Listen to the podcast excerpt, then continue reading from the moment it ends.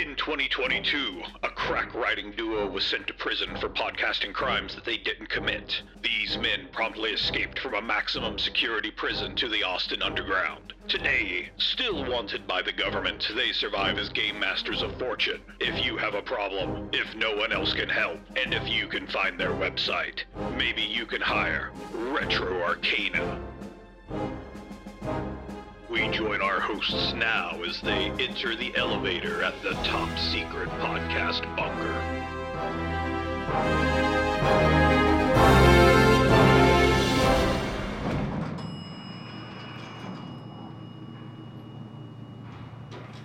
Hey, Bobby. Hey, Jeff. So, uh, what's that you got in your hand? What are you reading there? Oh, this? This is Building Blocks of Tabletop Game Design by Geoffrey Engelstein and Isaac Shalev. It's uh, and it's it's an encyclopedia of game mechanisms. Oh wow! It is well over a hundred different game mechanisms, and you, you'll going through this. It's all broken out by um, description of the mechanism, what category it would fall in, like turn order structure, action structure. This sounds like some deep level nerd shit, the kind of stuff that like we could seriously entertain ourselves with on the next road trip to Colorado. Absolutely. I mean, this is this is definitely a uh, an encyclopedia. It's an educational uh, thing, but I absolutely do believe that we're going to find this useful. A lot of the mechanics in here you see in uh, board games, but you'd be surprised at the amount of overlap that happens there, particularly particularly with many games inside of tabletop RPGs. Oh, cool. You know, I've actually got something I want to talk to you about, like with games inside RPGs. But uh, like, if I wanted to score a copy of that, where would I get it? I got this on Amazon. This is the second edition printing. There is a first edition printing as well. Uh, so we can actually have edition wars over a book about other games. Absolutely. What are you reading there? Oh, this is the rulebook from the new uh, Warriors of Krynn board game. It comes with the Dragonlance Deluxe Edition that just came out from Wizards, and you can buy it on its own as well. Uh, the reason that I was just thinking about it is you were mentioning games inside of role playing games, and like you know, we've done that sort of thing before, right? You've got your Mech Warrior campaign, but then when uh, the mechs throw down, you pull out the maps and you essentially play BattleTech. So, yeah. what this board game does is it allows you to take your PCs or some pre generated ones if you just want to play it as a board game and have them running around on a mass combat battlefield during the War of the Lance in the new Dragonlance adventure. So, um, long story short, like you've got these battle boards that represent different kinds of terrain, and there's objectives and there's little markers that represent troops, formations of infantry, formations of cavalry, formations of uh, artillery troops, right? Like arrows or javelins or what have you. But you also have miniatures that represent the individual heroes. And the heroes can move across the battlefield fighting enemy champions or taking objectives or rescuing a spy or in one case uh, we had a ranger post themselves up on this rocky outcropping next to one of the battle maps and just start taking out enemy troops.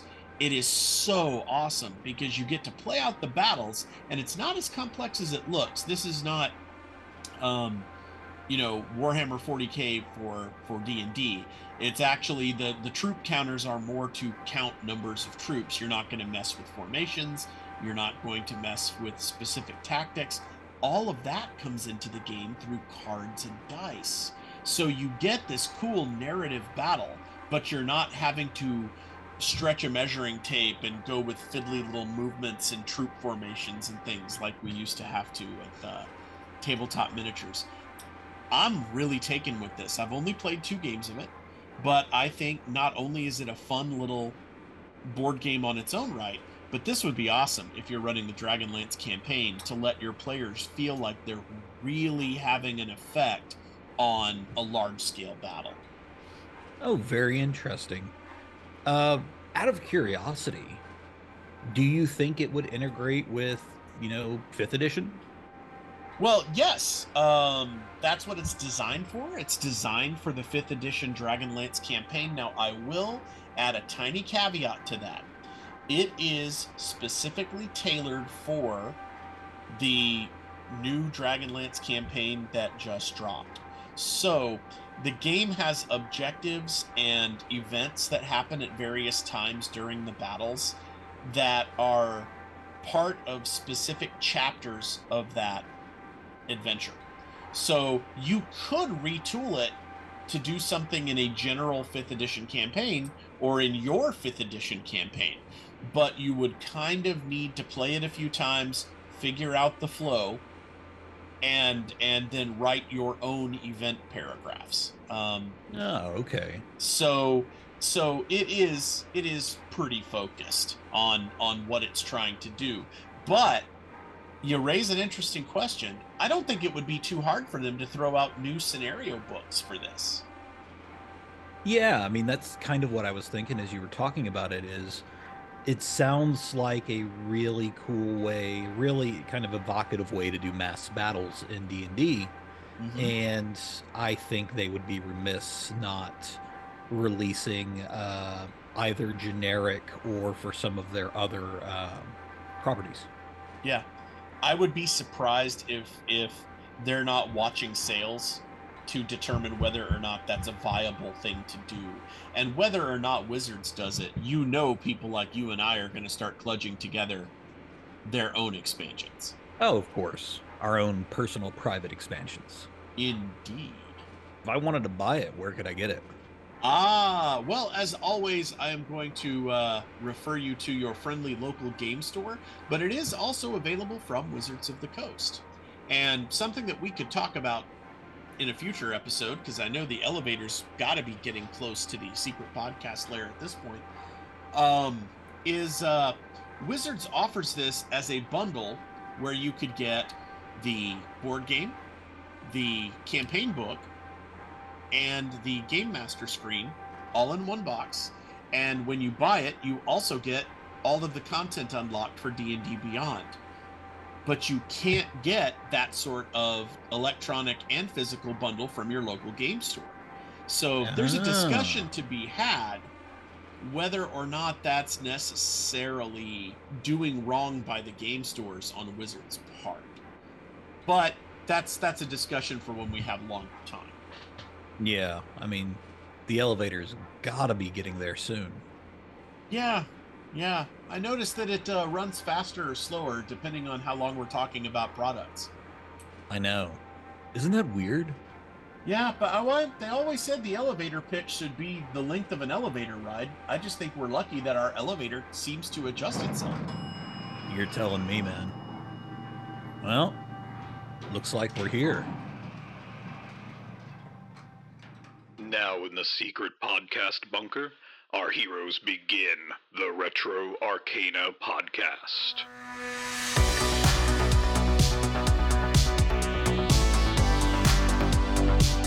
Welcome back once again to the Retro Arcana podcast. I'm Jeff. I'm Bobby. And today we're going to be talking about the Everyday Heroes role playing game. But before that, we do have some news. We are saddened today to announce the passing of two luminaries in the gaming industry, Kim Mohan and Ed Pugh.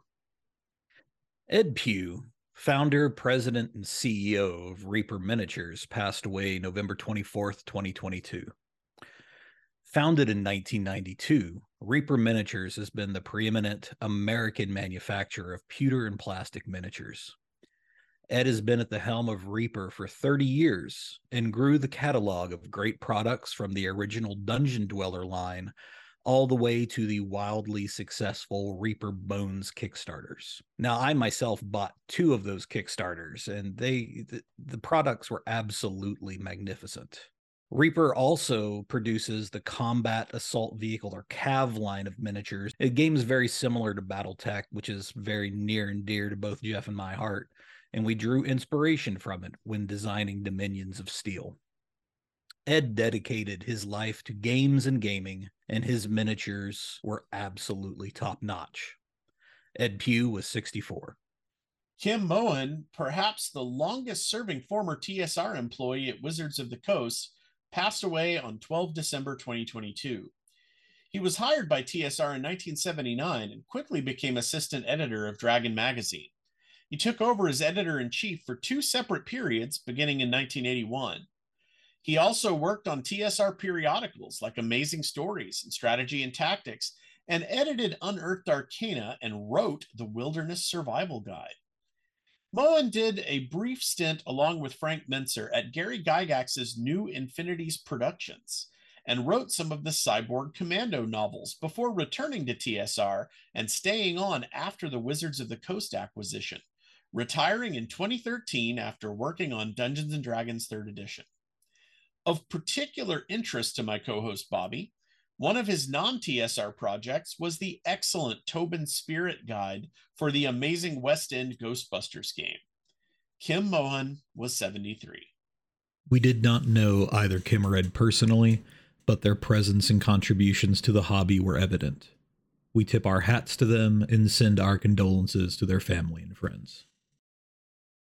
So today's feature is the Everyday Heroes role-playing game released in 2022 by Evil Genius Productions.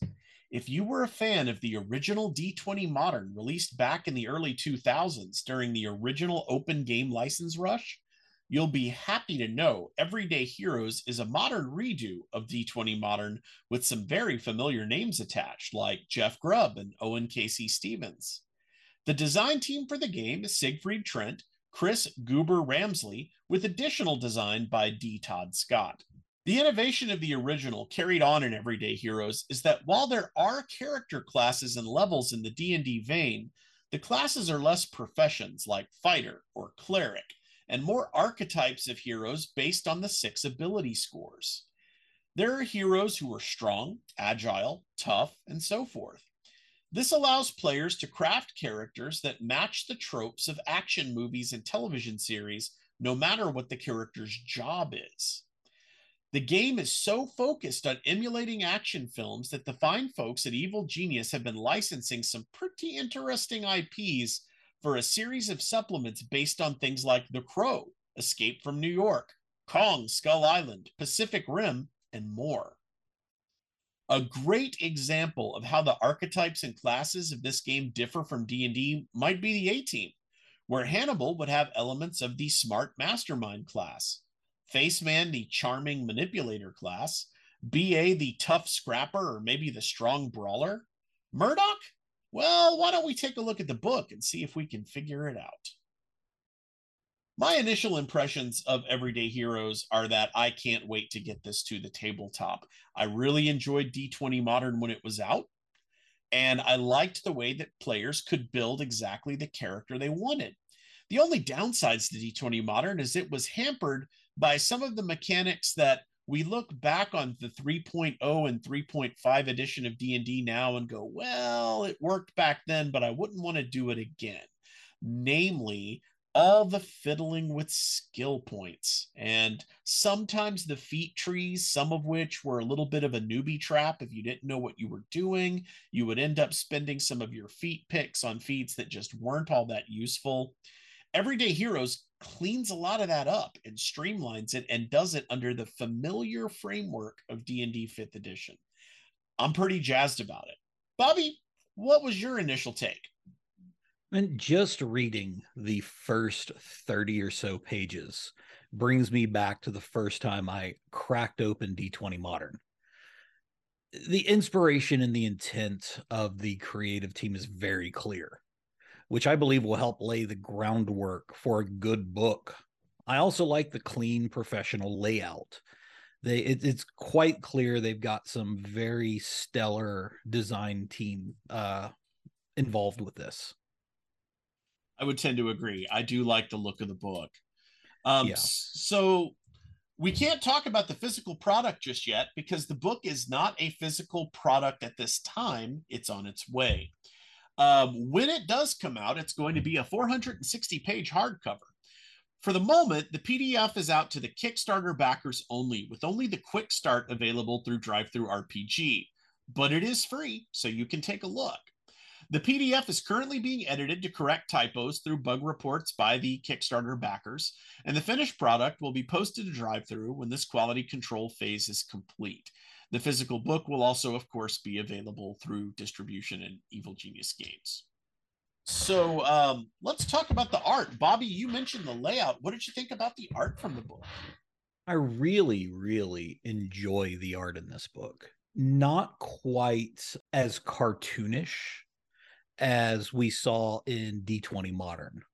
Mm-hmm. This has got a lot more. Well, I mean, all right, so I take that back. As I'm scrolling through, there are some cartoonish type characters, but you know how in the D and D books, uh, they have a very distinctive art style. Yes. The this one, and because this is done by a separate company, it does not have that art style. Um, a lot of the art is very um very heavy graphic design like it de- you can definitely tell it almost looks like some of the stuff that you see with digital you know they, they'll take a digital picture and then do editing that way. Right. Um particularly the part one heroes art. That looks very similar to just a real picture that somebody went through and did some digital editing on. But right. then further Go ahead. Oh, I was gonna say sort of a digital age version of of rotoscoping, like you would see in an old Ralph Bakshi film. Yeah, yeah, something very similar to that. But as you go through and take a look at some of the other art, like the archetype art, mm-hmm. this is more in line with what you saw in the D20 modern game. It's you, you have a very talented artist who will draw a character. Now, I don't know if you noticed, but those particular characters that you're talking about are iconic characters for this game, and they're actually called out by name in the IP if you take a look at the third party license. And there is the ability for for you to publish your own expansions for this under their third party license. But uh, each of those characters, I hope to see fleshed out as the game line goes on, because some of them look like they would be pretty interesting to have in a game. Absolutely. Um, yeah, going through, I can definitely see their names. I don't see stats for them yet, but I'm sure that if they're uh, willing to license them, that is something that they've got. Well, I dig the I dig the art. As you said, the layout is pretty good. The only thing that I think I might tone down a tiny bit are the caution stripes.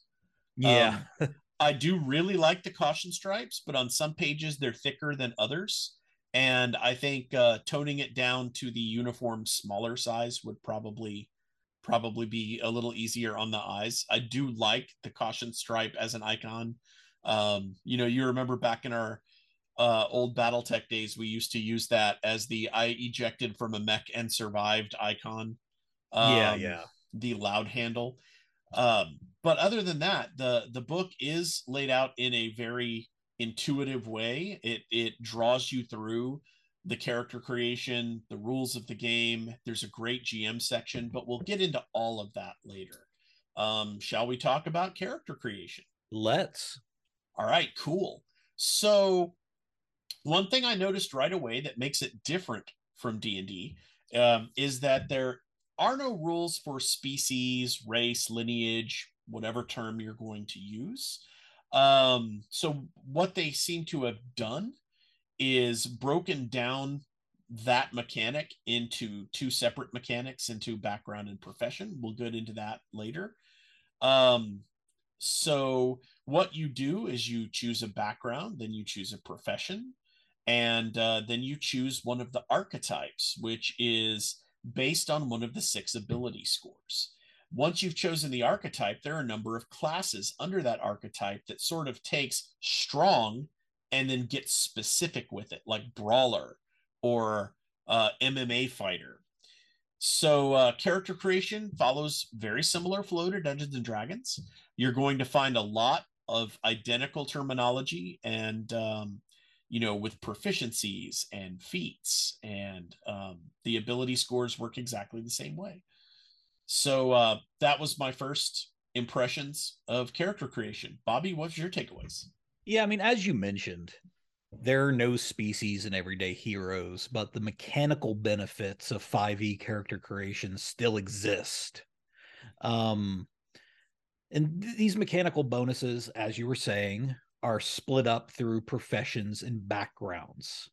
And what I mean by by the mechanical benefits, these are things like skill proficiencies, tool proficiencies, ability score bonuses, languages. Because every character in at least this book is is human, they needed a way to kind of differentiate them there and so they split up where you get these uh, mechanical benefits into the professions and the backgrounds now to clarify backgrounds also exist in 5e and this is then kind of give you a quick overview backgrounds in 5e give you one of the following a skill proficiency a tool proficiency equipment and in 5e there were four minor aspects that dealt with personality uh, the first one being personality, and then there's ideal, bond, and flaw. 5e backgrounds also give the player something known as a feature.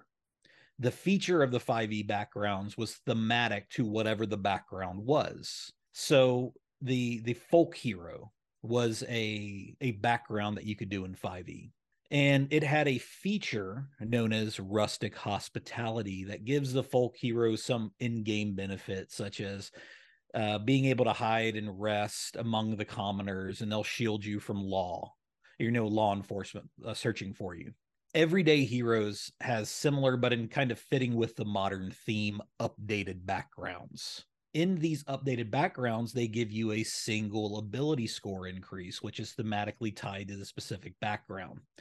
This is similar to uh, the subspecies that existed in 5e. And you remember I was saying they took the mechanical bonuses from from species and put it into this. This is where one of those big things shows up. The species specific ability uh, score improvements now appear into professions all told between those two choices of background and profession any character built from in, in, everyday heroes will have the same ability score bonuses as a similar as a similar character built within 5e it's a, it's a good balanced way to to do a human centric game now, the four minor traits that I was talking about from 5e backgrounds have been decoupled from the backgrounds in Everyday Heroes, and it instead has its own section called Persona.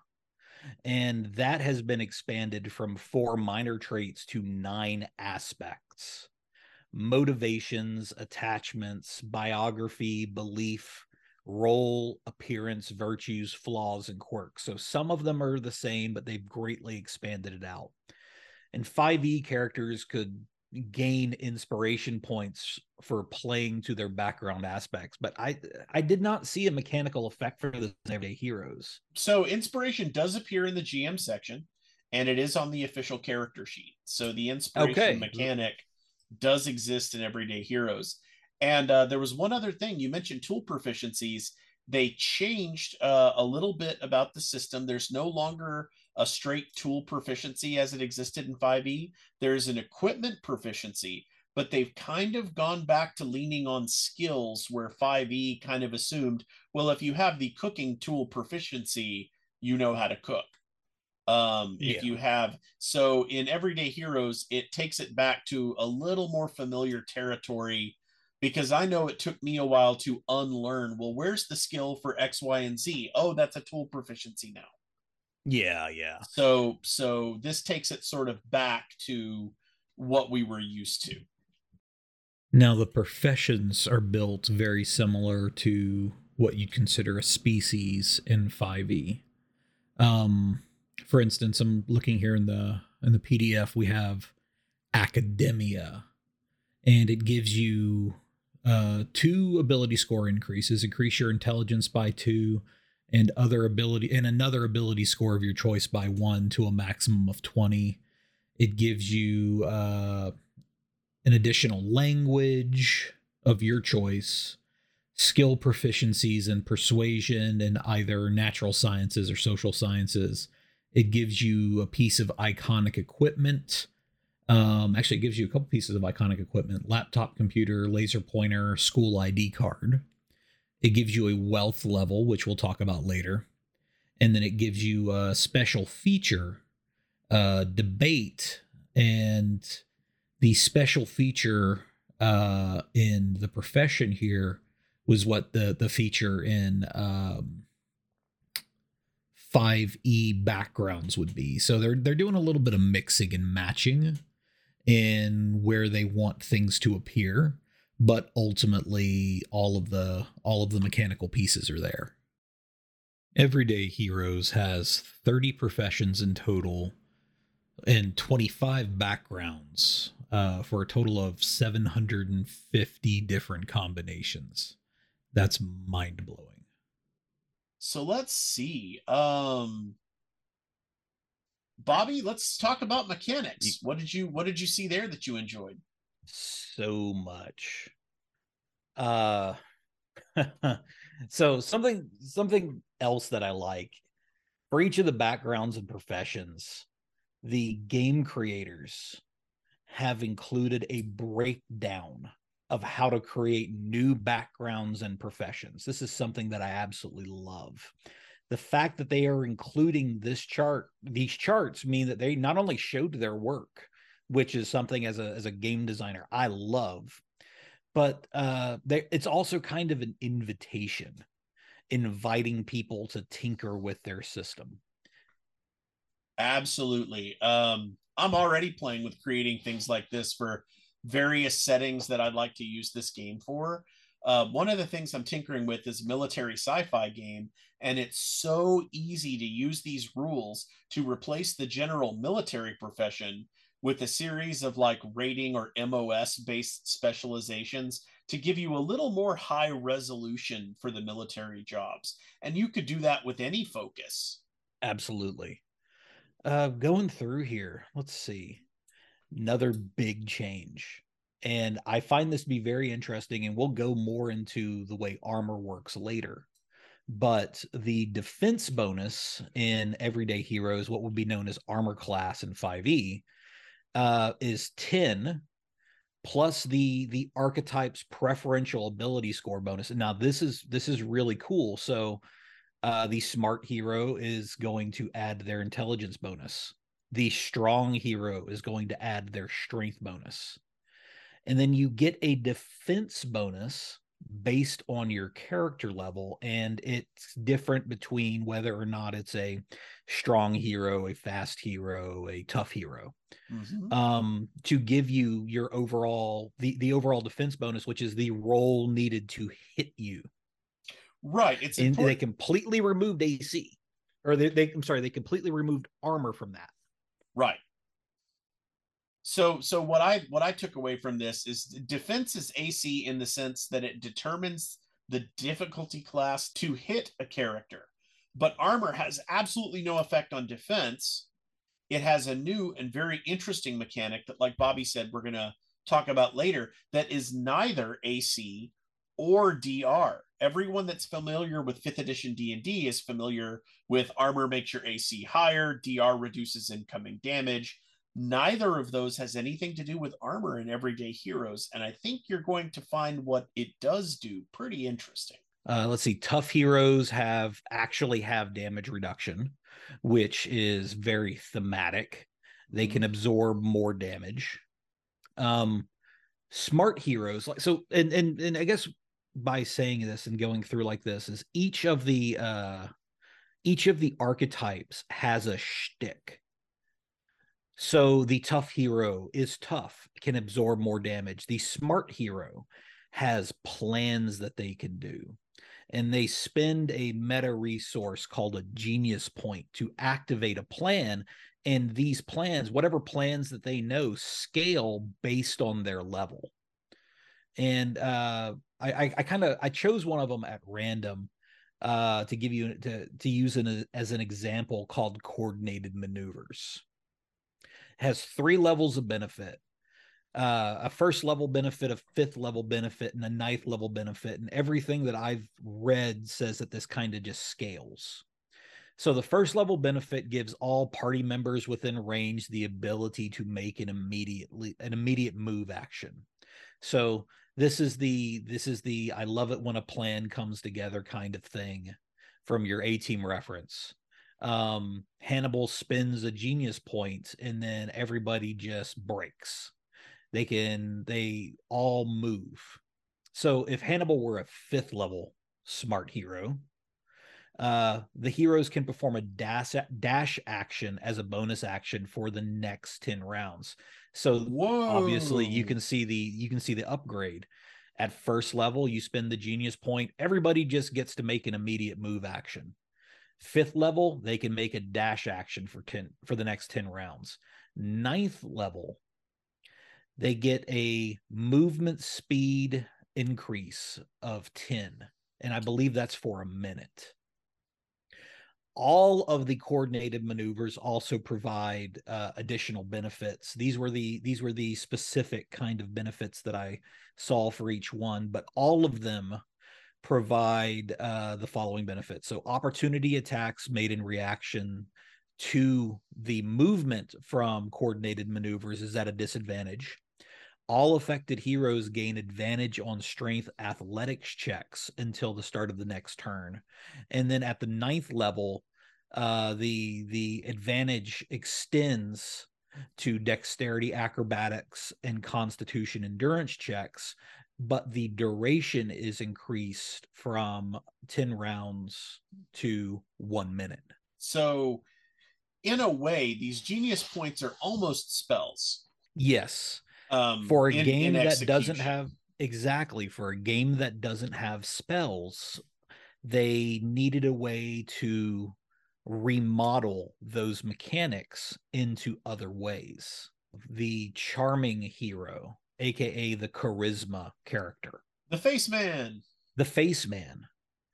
They took the battle master fighter class and used the tricks to basically make this uh this charming hero. They they have a resource which uh let's see what's it called? Influence. influence. Yeah so the charming hero spins an influence die which also raises by level. It can do interesting things.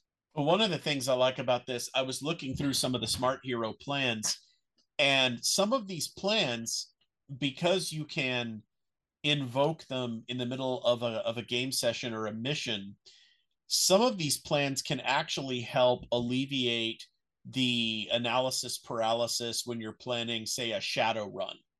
And Oh, you've- absolutely. you've got those one or two players that wants to make sure that everything is planned to a T uh, which is that's how I play Shadowrun. Uh, but with some of these plans, you can circumvent those discussions because you can just pop the plans in the middle of the game that's already in progress and they apply retroactively. For instance, one of the plans, when you spend your genius point, says, Hey, I looked up the plans for this building that we're going into before we left on the mission. Like this is during a flashback sequence or a montage or whatever. I already have this knowledge.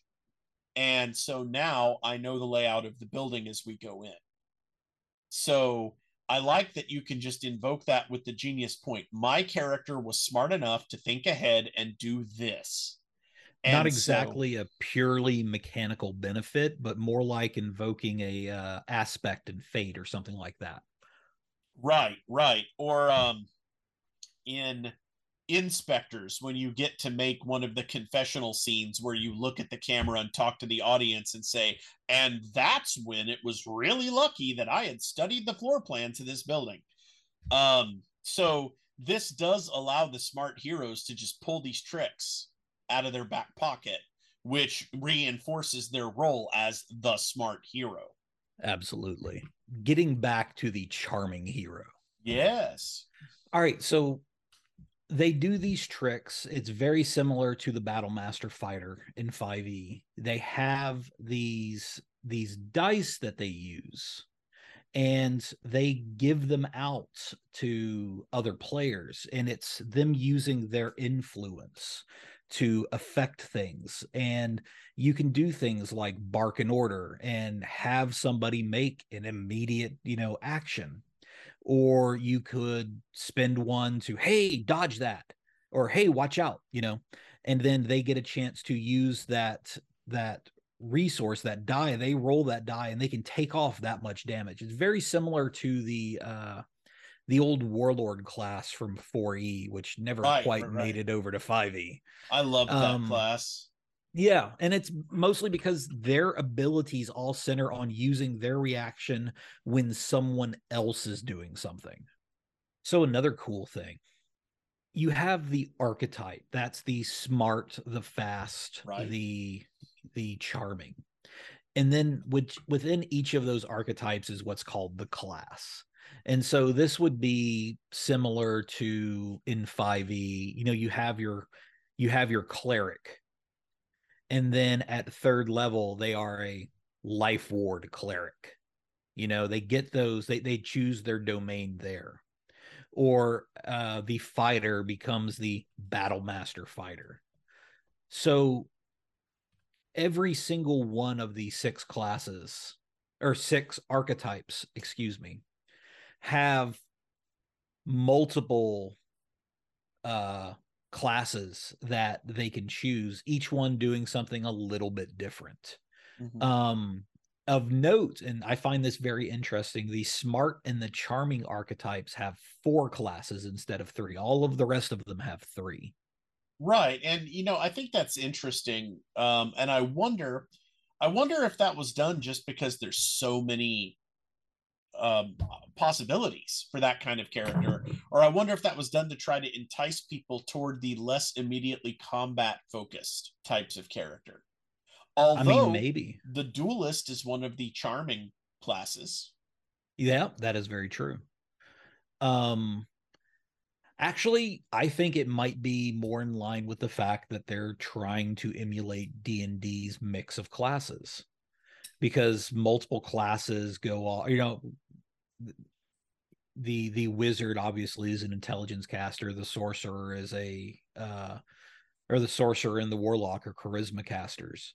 And I think they had a whole bunch of different classes in 5e and wanted wanted to use those mechanics and reskin those mechanics for their their classes in Everyday Heroes. That's that's entirely possible. I think we're going to see more classes for the archetypes in future products. Like right Absolutely. right now there's a uh, demo for the Escape from New York module that's out that you can download and read through, but but we still don't have eyeballs on a lot of the other things.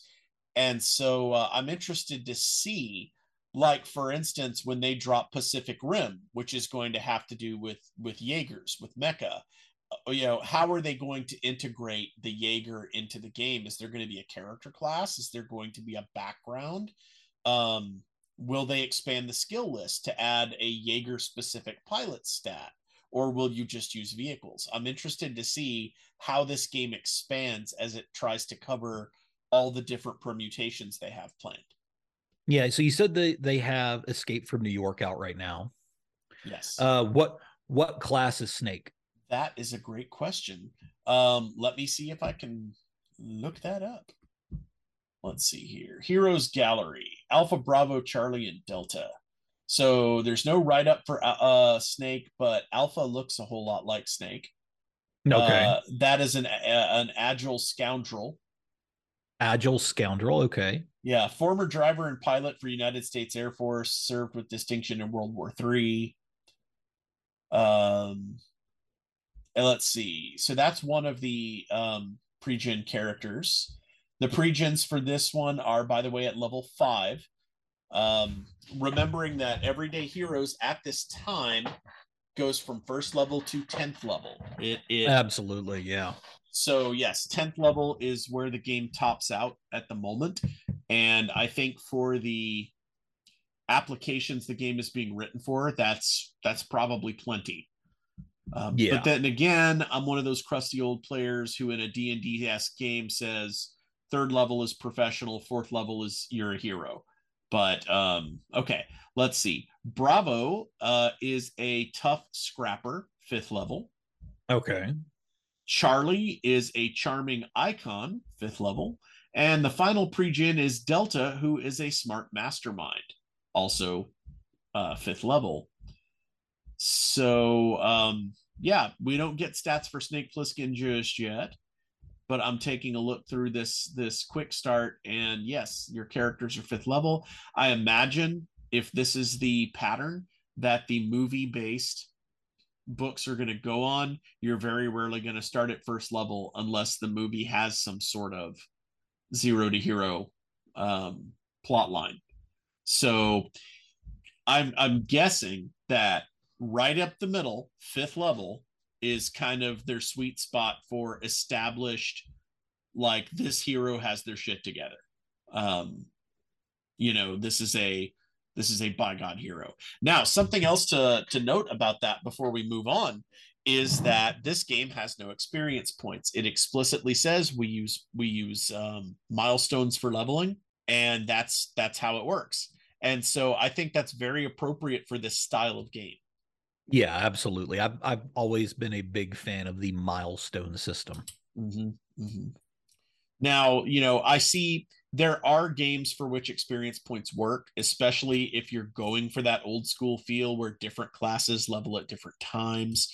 But in something like this, where you're trying to do a team based adventure story, I think it's perfectly appropriate to go with everybody's the same level, everybody levels up at a dramatically appropriate time. It just works. Yeah, they they haven't done the different experience levels in a long time. Yeah, uh, that went away when second edition sunsetted and they brought in third. Yeah.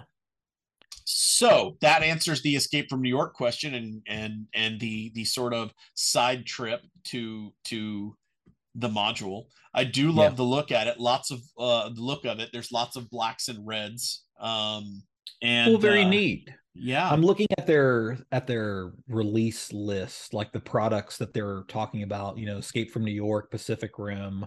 There's going to be a highlander one yes. Uh, total recall yes. Universal soldier and rambo. Yes as well as uh the crow and kong skull island pacific rim the ones you talked about. Mm-hmm. mm-hmm. i mean it's a pretty exciting release list if you grew up watching all these movies. Yeah. Um that I only see one problem though, basing a basing a product line on Highlander, you get no longevity for two reasons. One is we own we we know there's really only one Highlander movie. And and two, when you're releasing Highlander books, there can be only one. There can be only one Highlander book. You stole my joke. Um great minds think alike. Yeah, I mean I was talking about the the Highlander TV show with Adrian Paul the other day, and I think you could do a campaign based on it. Um, I think it'd be a lot of fun. Uh, although every time you you take out another immortal and you go through a quickening, does that count as a milestone? Oh, I'm, I'm going to be kind of curious to see how they do it. That would be kind of cool. Um, right. you know, you know, in a weird way, that reminds me of the way you had to level up as a uh, as a monk in first edition AD and D. You know, you hit a certain level, and now if you want to level up, you've got to go find the monk above you and kick his ass. Um, so it kind of reminds me of Highlander. If you want to level yeah. up, you better go find another another immortal and take him out. Take the there's, head. There's only one, or there, there can be only one. It's less a milestone and more a headstone. Headstone. There you go. Um, so getting back into our discussion, uh, we were yeah. just talking. We were just talking about the main archetypes and the classes under the archetypes, and I guess that segues us into your next point. Yeah, next point is, and one of the things that I like, Everyday Heroes takes a page from D20 Modern. It's mm-hmm. it's you know spiritual uh, predecessor, and does away with uh, money. But how do they deal with that? Easy. Wealth levels. So this is an abstracted way of dealing with wealth, which I feel is more realistic than counting out copper, silver, gold, platinum. You know, nobody runs around with wads of cash in their pockets anymore unless you're playing a game set in the 80s. Right. Um another interesting thing that I absolutely like is they've got a, a uh, really robust list of equipment packs um which you know you started seeing in d&d i mean they used they started that in what second edition um, um yes a very early version appeared in basic d&d in the module the lost city In the Yeah. back, there was Ye Fast Pack, and there were three different packs you could choose from. And to this day, I keep a photocopy of that page with my old school essential stuff so that my players can just look at it and go, I'll take that back. I'll take that Yeah. pack. It makes it really easy when it comes down to creating characters. You just grab a pack and go. Right. And you know, I've always liked this sort of thing because it it helps to be able to grab a pack that's pre-stocked for a particular activity and not have to worry about every little thing. You know, like, oh, do I have some, you know, 550 cord? Well, yeah, you know, you would have that in in your, you know, outdoor survival pack. Why wouldn't you? Um I remember having some pretty stickler DMs that said if it's not written on your sheet, you don't have it. And Yeah, yeah. while while I understand that sort of mindset, if you're playing a game where the central um, conceit is you are going on a long distance, you know, journey, and what you carry with you is what you've got. So part of the fun of the game is did I plan this well? If you're running an action movie, you don't want to get into that level of detail. You just grab. There's my favorite. My favorite pack here is called the badass pack right? You just, yeah. I'm going to grab my badass pack and I'm going to go on the adventure. I'm not going to worry about whether I have a book of matches or, or you know, whatever. I'm, I'm just going to take my badass pack and go. Um, I think it's pretty awesome. Since we're talking about equipment, now that we're down in the equipment section, Indeed. I think we should talk about the massive change to armor. yes. Let's talk about it.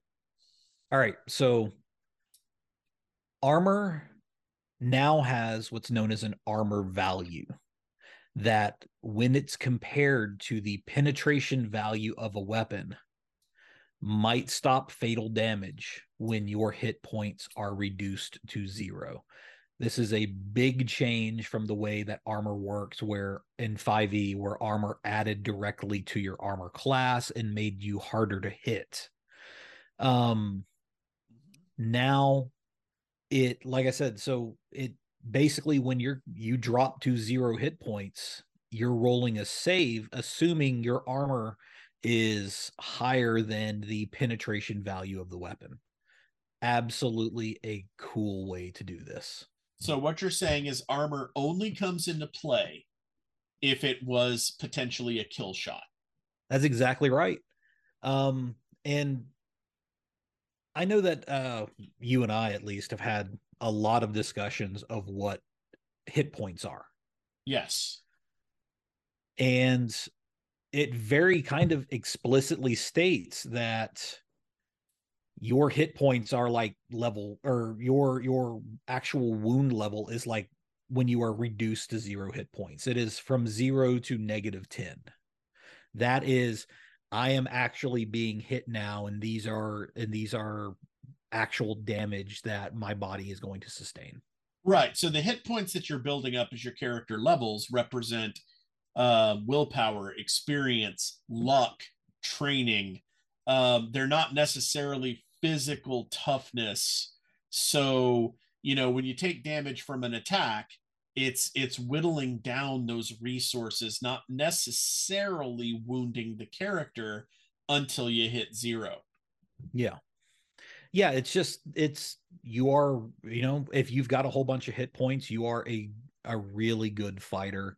This is your dodge and parry and your stamina and you get tired and your maybe your defenses become slower over time. That's all what that's what they're saying hit points are. And I think it's a, a very kind of cinematic approach to it it's uh it's what you would see from any like John McClane or something like that.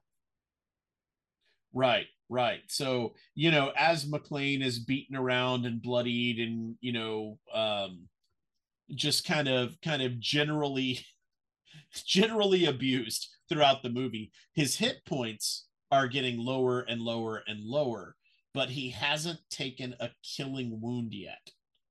Absolutely. And the way that the armor would work these days, Um, and we can and we're going to get into what the the rough armor values and penetration values are in a, in a second. But if John McClane had armor with a, an armor value of two, and that killing shot, the one that would drop him to uh, uh, to zero hit points or lower, um, comes from something with a penetration value of one, then he rolls a special armor saving throw. And if uh, I want to say it's like DC DC 10 or DC 11, um, he rolls his D20 and as long as the the number is above that the it just i want to say it just drops them to zero or does it does it stop it entirely jeff? Do you know um i believe it stops it entirely but since you're asking i am gonna go take a look at it right now um all right while you're looking that up Sure. I, I, went through and I was taking a look at the equipment lists, and they split everything up into civilian armor, military armor, civilian weapons, military weapons. Yes. Civilian armor has got a range of one to three. And the highest one, uh, the armor three, is a medium ballistic vest, and that only provides its armor value against ranged attacks. So if somebody comes at you with a baseball bat, uh, it's just not going to do anything for you. Military armors have an armor value of three to four and encompass things like the modern combat armor, what they're calling the modern combat armor, and a heavy ballistic vest, which is what I'm guessing is a a vest with like trauma plates or something in it. Mm-hmm. Um, now, what what I find interesting is the modern combat armor in this book provides its armor value of three against all attacks, while the heavy vest only provides its armor value of four against ballistic weapons. On the the weapon side, with the penetration values, civilian weapons have a penetration value of one to four, with most weapons trending in the two to three range. So against civilian armor unless you're wearing that heavy you know that that medium ballistic vest it's it's going to kill you or potentially kill you Right. And then with military weapons, they have a penetration value of three to five, with most weapons trending in that two to three range. So on uh, page 140, it explains that if you make the armor saving throw, then you take no damage. Well, there you if, go. If you fail, you take full damage. Now, the DC is 10 or half the damage from the attack, whichever is higher. Ah, that's interesting. And if you're proficient with armor, you can add your proficiency to the armor save. Ooh, that is going to be very useful. very useful. Yeah. So if you can buy proficiency for armor, absolutely.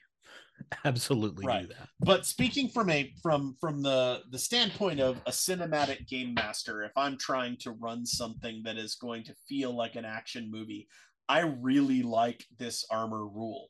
The armor saves your bacon, but only when you need it to save your bacon. It's not going to keep you from running out of hit points. It's not it's not going to keep you from, you know, the John McClane experience, right? You're going to get beaten up. You're going to get um lacerations and bruises and but you're not actually going to take anything life threatening or debilitating unless the armor fails you.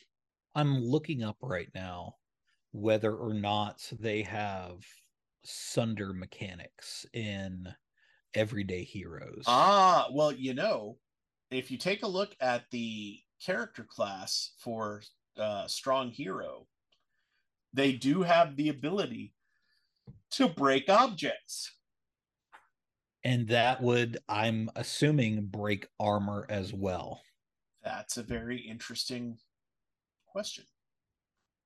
I did not see anything about sundering armor, but if you can generally destroy um, objects, I don't see why armor would be that different.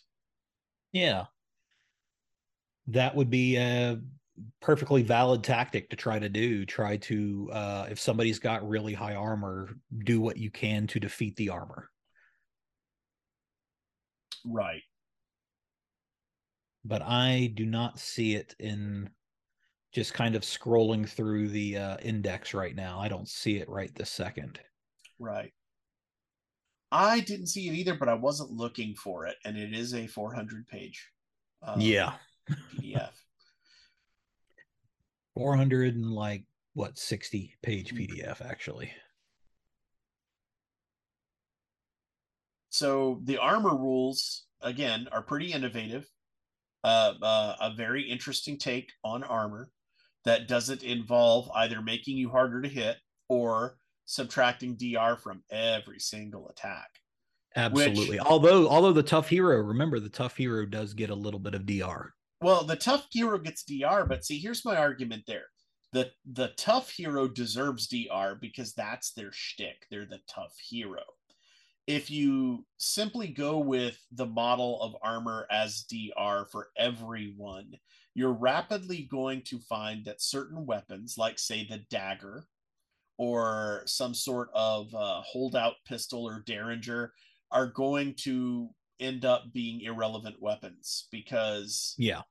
Um, at at some point the DR is going to be four, you know, for a D4 weapon or something to that effect, and you're going to end up with weapons that simply can't ever get through armor. And I think we have all seen those scenes in films where you have that lucky shot. You- Yeah. you, find that soft spot in the armor. You you find that uh, rubber gasket behind the knee because you can't put a metal plate behind the knee, you know, or or throw that lucky dagger straight into the visor of the helmet. And there's no way to do that with with DR unless you know you're using uh, okay, it's a critical hit, so it's double damage, and that's two d4. And um, this actually feels more cinematic to me than DR across the board. Yeah. But that said, I don't have a problem with daggers being worthless against a high level tough hero because that's the tough hero. That's their shtick. All right. So something else that's interesting is, you know, we're talking about the armor value, the penetration value. Um, vehicles function pretty much the same way. Vehicles Oh. have some character attributes, namely an armor value. A constitution, a dexterity, and a strength bonus. And the armor value, but you know what it doesn't have is hit points. Uh, the vehicle attributes are used uh, in certain cases instead of player attributes when making ability checks for specific tasks. So if you're in a if you're in a dump truck, its dexterity is going to be abysmal, while its strength and constitution are going to be really high so you'll be able to go plowing through um you know a, a wall but you're not going to be able to take a corner not, Right. not easily and and I noticed that the dex bonus of the vehicle serves as an upper limit for applying the character's dex when driving it. So the more the more maneuverable and designed for agility a vehicle is, the better a fast character will will be taking advantage of that vehicle. Now here's a question and i'm looking this up right now. Do the vehicle uh attributes act as and I, the only way i could really see it is maybe as the dexterity attribute. Does it act as a limiter on the vehicle skill? The So dex can- attribute does, but Okay. the um the i strength can't I, I yeah i can't see where the strength of the constitution would Right. No. The strength is basically acceleration. It's how how badass is your motor is what the Yeah. strength is there for. And the con is what you use for the basically the armor save. So it works Okay. a, a lot like the personal armor. You roll the vehicle's con and if you fail, then you basically roll a critical hit. You roll something that is going to degrade the effectiveness of the vehicle and if you take enough of those you end up with the vehicle being totaled which yeah I noted from the rules is uh, obviously much more serious for an aircraft than it is for a car. You know, Yeah. a, a car will come to a stop, an aircraft will fall out of the sky. Um, so Now, I this reminds me, and uh, maybe it's because I've got Savage Worlds on the brain right now, but Mm-hmm. this is very similar to the to the vehicle mechanics and particularly like the chase type mechanics for Savage Worlds. Yes. Um, and how they deal with that. This is not a uh, a 5e specific thing. I don't remember this in in 5e anywhere else unless it appe- appeared in some splat book or something for I, vehicles that I don't never think. I've seen uh uh you know, I haven't I have the new Spelljammer stuff, but I'm not allowed to look at it till Christmas because it's supposed to be under the tree. But um I don't know that it has vehicle like I've heard complaints online saying, well, they released Spelljammer, but they didn't put ship combat in it. I haven't seen rules for vehicular combat in D&D 5e that would be analogous to what we're talking about. Like there Yeah. are there's no analog to a car. You'd be on horseback Yeah, or or maybe a horse cart, you know, for that cool chase scene in Willow. But I haven't seen I haven't seen rules um, in D and D that would translate over to a James Bond style car chase with you know bulletproof shields and oil slicks and stuff. Um, I will say that this game does have a neat set of chase rules built into it, both for on foot and mountain. Yeah, and we're we're gonna get into that a little bit later, um, because I made some I made some notes on that. Um, but going back through equipment, there's uh another interesting piece of equipment and every single game group I've ever run has always tried to do you know tried to build a uh, a layer or a castle or a keep or something like that Oh, absolutely. and and the rules or at least everyday heroes provides some rules for that. It's called useful places and it it, it exists in the equipment section. And it's a kind of a catch-all for specific kinds of locations or buildings that kind of that can provide a bonus. And the kinds of useful places that everyday hero provides are an armory a home a lab a laboratory a safe house a storage unit a studio and a workshop. Because remember this is this is modern times. Um each place uh has a level that you can buy it at. And obviously uh and like i said this is using the wealth mechanics from before. So levels 1 through 5 with greater levels providing more of a bonus. Um for instance in the level 3 armory armory you can find weapons up to price level 3 in the laboratory uh, it provides equipment that increases the dc of experiments that you're allowed to do.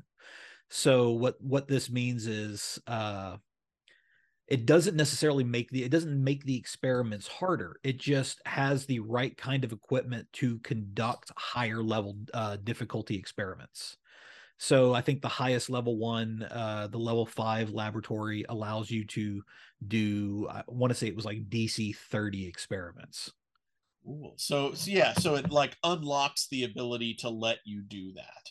exactly it doesn't change the dc for it which isn't expr- uh, explicitly stated in the in the description Okay. See, I like that a lot. I have enjoyed like ever since first getting into D&D and reading the little passages at ninth level, a fighter can build a castle or a, you know, uh, uh, a thief can start a thieves guild. I've always loved that kind of stuff.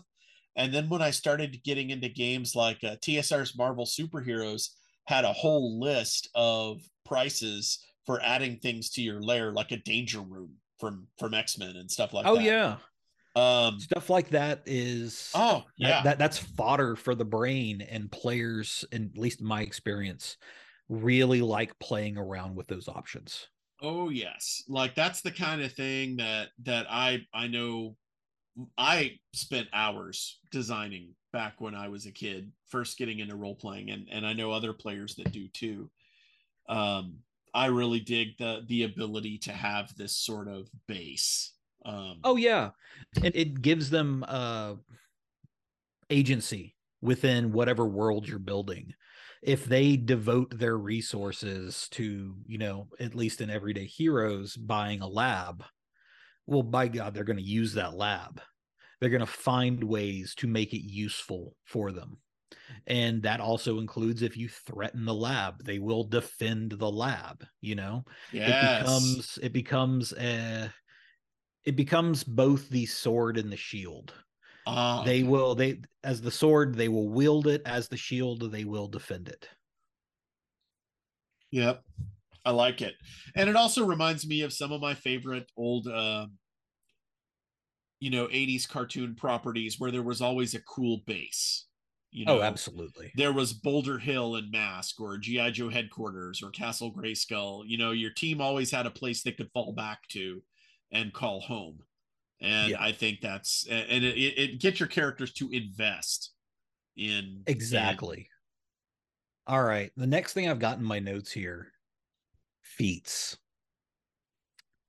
So i had flashbacks to third edition while going through these feat lists. Yeah and that's not always a good experience like not always good but in this case i don't see like feat requirements, so there's no le- nested lists of things. Right. So, all right. So here's the thing: feats are broken up into minor and major categories, and uh, something we talked about in last episode with the playtest of one D and D, which I find very interesting. So every time an archetype gains a feat, and they gain them at specific levels? They can choose between two minor feats or one major feat. And the major feats are like the quite powerful feats that you saw in fifth edition. Right. Yeah. Um, five E feats are not the same animal as a three E feat. No, not at all. Now, feats are further subdivided into basic and advanced feats. So you'll have a minor basic or a major basic. Um, basic feats are all minor and they are they're pretty generic to be honest with you. And basically you you get the ability score increase feat and it gives you a point that you can put into an ability score or the skill expertise feat or the uh, equipment proficiency feat. Um minor advanced feats provide bonuses that mimic other classes abilities or provide new and unique advantages such as brute which allows you to hinder opponents when you're using blunt melee weapons, which is kind of similar to the uh what was it, the the 5e, like one of the hammer feats or something like that. Um or there's also the fast hands, which is a minor advanced feat, which gives you the ability to reload and service guns much faster. Praise the Lord and pass the ammunition. So going through and looking at these feats, uh multi-classing is now a feat.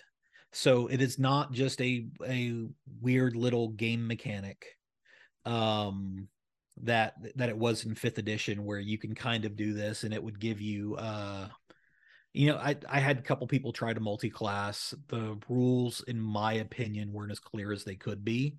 In this version you just take the the multi-classed feat and it tells you what you get out of the archetype, which is very cool. And in addition to that, uh, the multi-classing feat also is broken up into what are called archetype feats, class feats, and advanced class feats. And all told, I, I think I did the math. There's 56 uh, feats before you get into the multi-classing feats. Um, there's a multi-class feat for each of the six archetypes. There's a multi-class feat for each of the 20 classes, and then another uh 20 feats for the advanced class features. So the uh, the scrapper class would have the advanced scrapper class. That's 102 feats in total. That wow. absolutely staggering. Right, but in a way, all of those multi-classing feats are really sort of one thing, but they had to have a separate entry for each of the the classes. So another major change uh in everyday heroes is classes only go up to level 10 as opposed to level 20. Now we we did talk about this very briefly Um, yes. But uh, what this does is it caps your proficiency bonus and it mirrors it. What's in 5e, a level 10 character only has a proficiency bonus of plus four.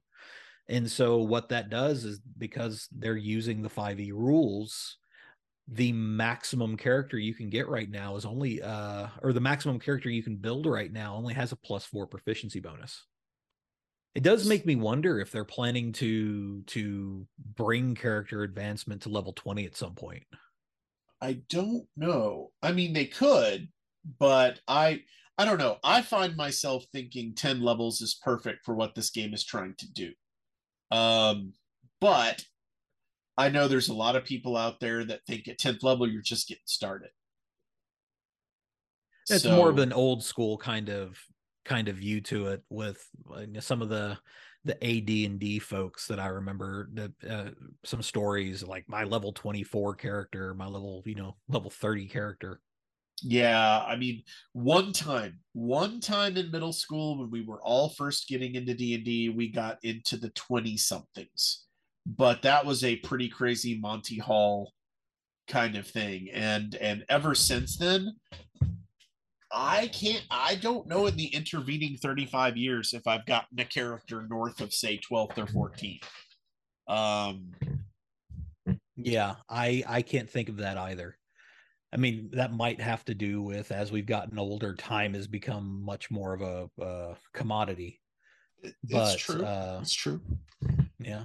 I know for me personally, I kind of like playing through the uh, what I call the zero to hero character arc. I know a lot of people use that terminology too, where you go from first level to say what we used to call name level back in the day. You know, um, when your level title becomes your class name or something close to it. When when your magic user gets the title wizard, when your when your fighter gets the title lord, and that's when you can put down your roots and establish your base and and pick up your followers and that's the point where we either retired characters and started new ones, or where the game completely changed its focus from wandering around the you know wandering around the countryside finding things to loot and now now we're the people in charge and we're running you know we're running a a kingdom. a kingdom. So I'm interested to see what is the analog to that in Everyday Heroes if they do choose to go above 10th level. Uh, what is that next tier for for everyday heroes like if you if you went to level 20 um you know if the the main heroes in a, a adventure film are around fifth level like they like they seem to be in that free preview of Escape from New York, then you can guess that your characters like you know Snake Plissken are probably going to be ninth or tenth level. I know if you look at the monster section in this book, you see that like the big time mob bosses or the you know the the top end bad guys are are around the 10th level area some of them even a little bit higher but when you're putting that bad guy against a party they kind of need the extra couple levels. Yeah. Um, but what I'm getting at is what what is the next the next uh threat level? You know, what is the next level you take the game to at that point? Um, because at that That's, point you're you're starting to get into superhero territory. Yeah. No, at that point it becomes a matter of scale. Uh bigger organizations, more uh more ways to mess with the characters. It doesn't necessarily have to be a direct threat to them. It becomes, in my opinion, it becomes more story story element driven. Yes. Um, but I mean, it, it makes you wonder if they were going to do, say, Mission Impossible. You know, a lot of those missions have have global implications. So, does it follow that you're now talking about a higher level mission, or like any other action movie, are your characters going to be in the one to ten range? And and you know, um, I think it'll be interesting to see where the creators take that. Oh, absolutely. Um, now, what I enjoy about the the fact that it's a one to ten spread is that it will not break my math brain the way D20 Modern did, as far as you know your proficiency caps out at plus four. If you've got expertise in something that's only a plus eight. Um ability scores cap at 20 so that gives you a range of plus 2 to plus 13 if as long as you're not talking about you know the lower attributes. Um if you're talking about what the character is focused in you know it tops out at around a, a bonus of 13 which is is a far cry from back in D20 Modern, where you could go up to 20th level, you could get up to 23 skill ranks, you had ability score bonuses, you had feat bonuses.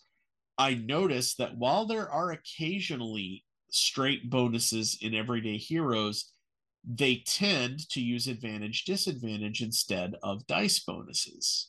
So yes. you avoid that number creep that happened uh, in all of the the OGL games of that era. Absolutely. And I I've been a big fan of the advantage disadvantage mechanic since uh since 5e. And yeah. it's a it's a great way to to handle that kind of thing. All right, well, since we're talking about advantage disadvantage, um let's talk about skills, which is the primary thing that you rolled with advantage or disadvantage. Right. Um 5e had 18 skills. Everyday hero has 22 skills. That means that you're going to be using your feats to gain skill proficiencies a lot more. Um, they've added in uh, what I love an endurance feat, or I'm sorry, an endurance skill, which I'm still not 100% sure how this is not like a constitution saving throw yet but uh 5e did not have any uh any skills tied to the constitution stat. But we've got uh acrobatics arts and crafts athletics computers deception endurance which is what i was saying was the constitution skill right. insight intimidation investigation mechanics medicine natural sciences perception performance persuasion security, sleight of hand, social sciences, stealth, streetwise survival, and vehicles. Those are all 22 skills that you'll find in everyday heroes. So, my first reaction when I was looking through here was that vehicles was way too broad of a skill because that covers, you know, air vehicles and ground vehicles, and all vehicles but then I realized that's exactly the opposite argument I had when we were talking about Star Wars. Um, exactly. Yeah. And that that I loved when spaceship pilot meant everything, and when they broke it down into fighters and transports and capital ships, someone wait a minute, wait a minute. This is Star Wars. It's cinematic. Everybody can, you know, just fly almost anything. And why would you do that in a game that's supposed to be fast moving and cinematic?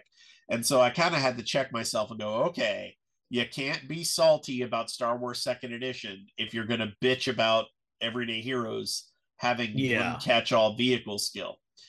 Um, I suppose if you came out with a setting that was vehicle centric, like it, you know, imagine I got one of my one of my wishes from way way back, and somebody released Crimson Skies for Everyday Heroes, I imagine there would be a lot more airplane specific things and perhaps even a separate piloting skill. Yeah. But yeah, in that kind of case, it's very easy for game designers or even GMs who are wanting to do that to add in skills, uh, take out other ones that aren't applicable. Right. And and create something that will really kind of work with uh work with your game. Well, and I think the soonest that we're going to see what the designer's intent is is when the Pacific Rim uh, book drops, because yeah. we'll we'll see what they how they handle Jaegers and and Absolutely, Jaeger pilots. Yeah. Um, I know they've teased us with the stats for one of the Jaegers on the. Yeah, the, no, I, I did see that. Yeah, but they didn't show us a Jaeger pilot. So yeah, I'm very curious to see how that's going to be, whether or not Jaeger weapons are maybe a proficiency, like a weapon proficiency, right? Or if there's, you know, how they're going to do skills. I I'm willing to bet it's not going to be a vehicle or a Jaeger skill. They're going to do it similar to how we did it in Dominions of Steel. Okay. That's my that that's that's where my money is right now, and you can quote me on that. So, um, yeah, I look forward to seeing that because you and I are both mecha heads. I know that. Oh of, yeah, of all the cool expansions that they're coming out with for this game that we both want to get our eyes on, the one we probably want to get our eyes on from a game design standpoint more than anything is Pacific Rim. Uh, yeah, want, absolutely. We, you know, as much as I want to play an Escape from New York and I want to play a Rambo and uh, Skull Island sounds freaking phenomenal. Um, the game designer in me who's played Battletech since 86 is like, show me the mecha. Hey, I just want to know if these books are going to be cross compatible so I can bring my Jaeger to Skull Island. I mean, that would be pretty cool. Fuck you, King Kong. That's all I'm saying. Well, I mean, technically, Kong fits into sort of a kaiju. Yeah. No, space. he uh he he fought along with or against and with Godzilla. He is yes, he is kaiju. All right, back to the game. So saving throws are going to be similar to 5e with uh, a saving throw for each of the six core attributes and mm-hmm. each of mm-hmm. the archetypes are going to have specific uh, saving throws that they're proficient in right uh, there are four special uh, saving throws. So 5e had death saving throws, and they exist here in Everyday Heroes as well. Yes. And basically, to do that, you roll an unmodified d20, and as long as you roll higher than a 10, you succeed. If you make three of these, you are no longer dying. If you fail three of these, you are dead. Jeff is the only person I have ever met who has ever failed three of those before. And I did it twice. Yep. Um, I, uh, I but it's I, a very simple rule. Right. I will say I find the death saves much more. Um, what's the word? I, I don't want it to sound like this, but much more appropriate in everyday heroes.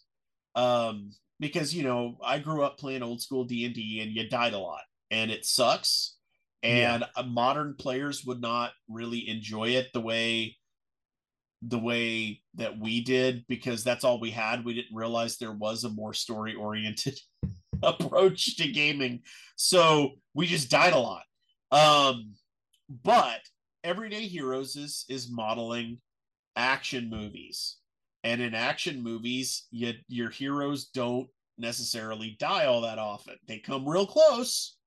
Oh yeah. So so I don't find the the death save mechanic as jarring as I did coming from basic and first edition D&D and then walking into 5e and going, "Wait a minute. This makes it really hard for you to die." Uh, but I can't speak from experience as you pointed out, it's not impossible. It is not impossible. so, okay. So going back to the special saves.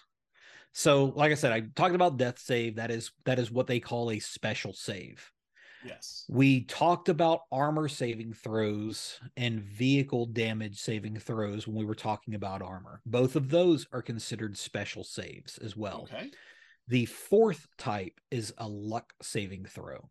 And I like the mm. fact that they added this in here. I couldn't find a similar mechanic in 5e, but with a luck saving throw, if the GM wants to leave some event entirely up to chance, you make a luck saving throw. You roll a unmodified D20, and I want to say it's DC 11. It's not DC 10. And so if the wandering monster is going to find your camp, you know, you make that luck saving throw. So and DC assuming 11, you succeed, that's yep. an even 50 50. Yep. Absolutely. Okay. Let's see here. New rules, suppressive fire.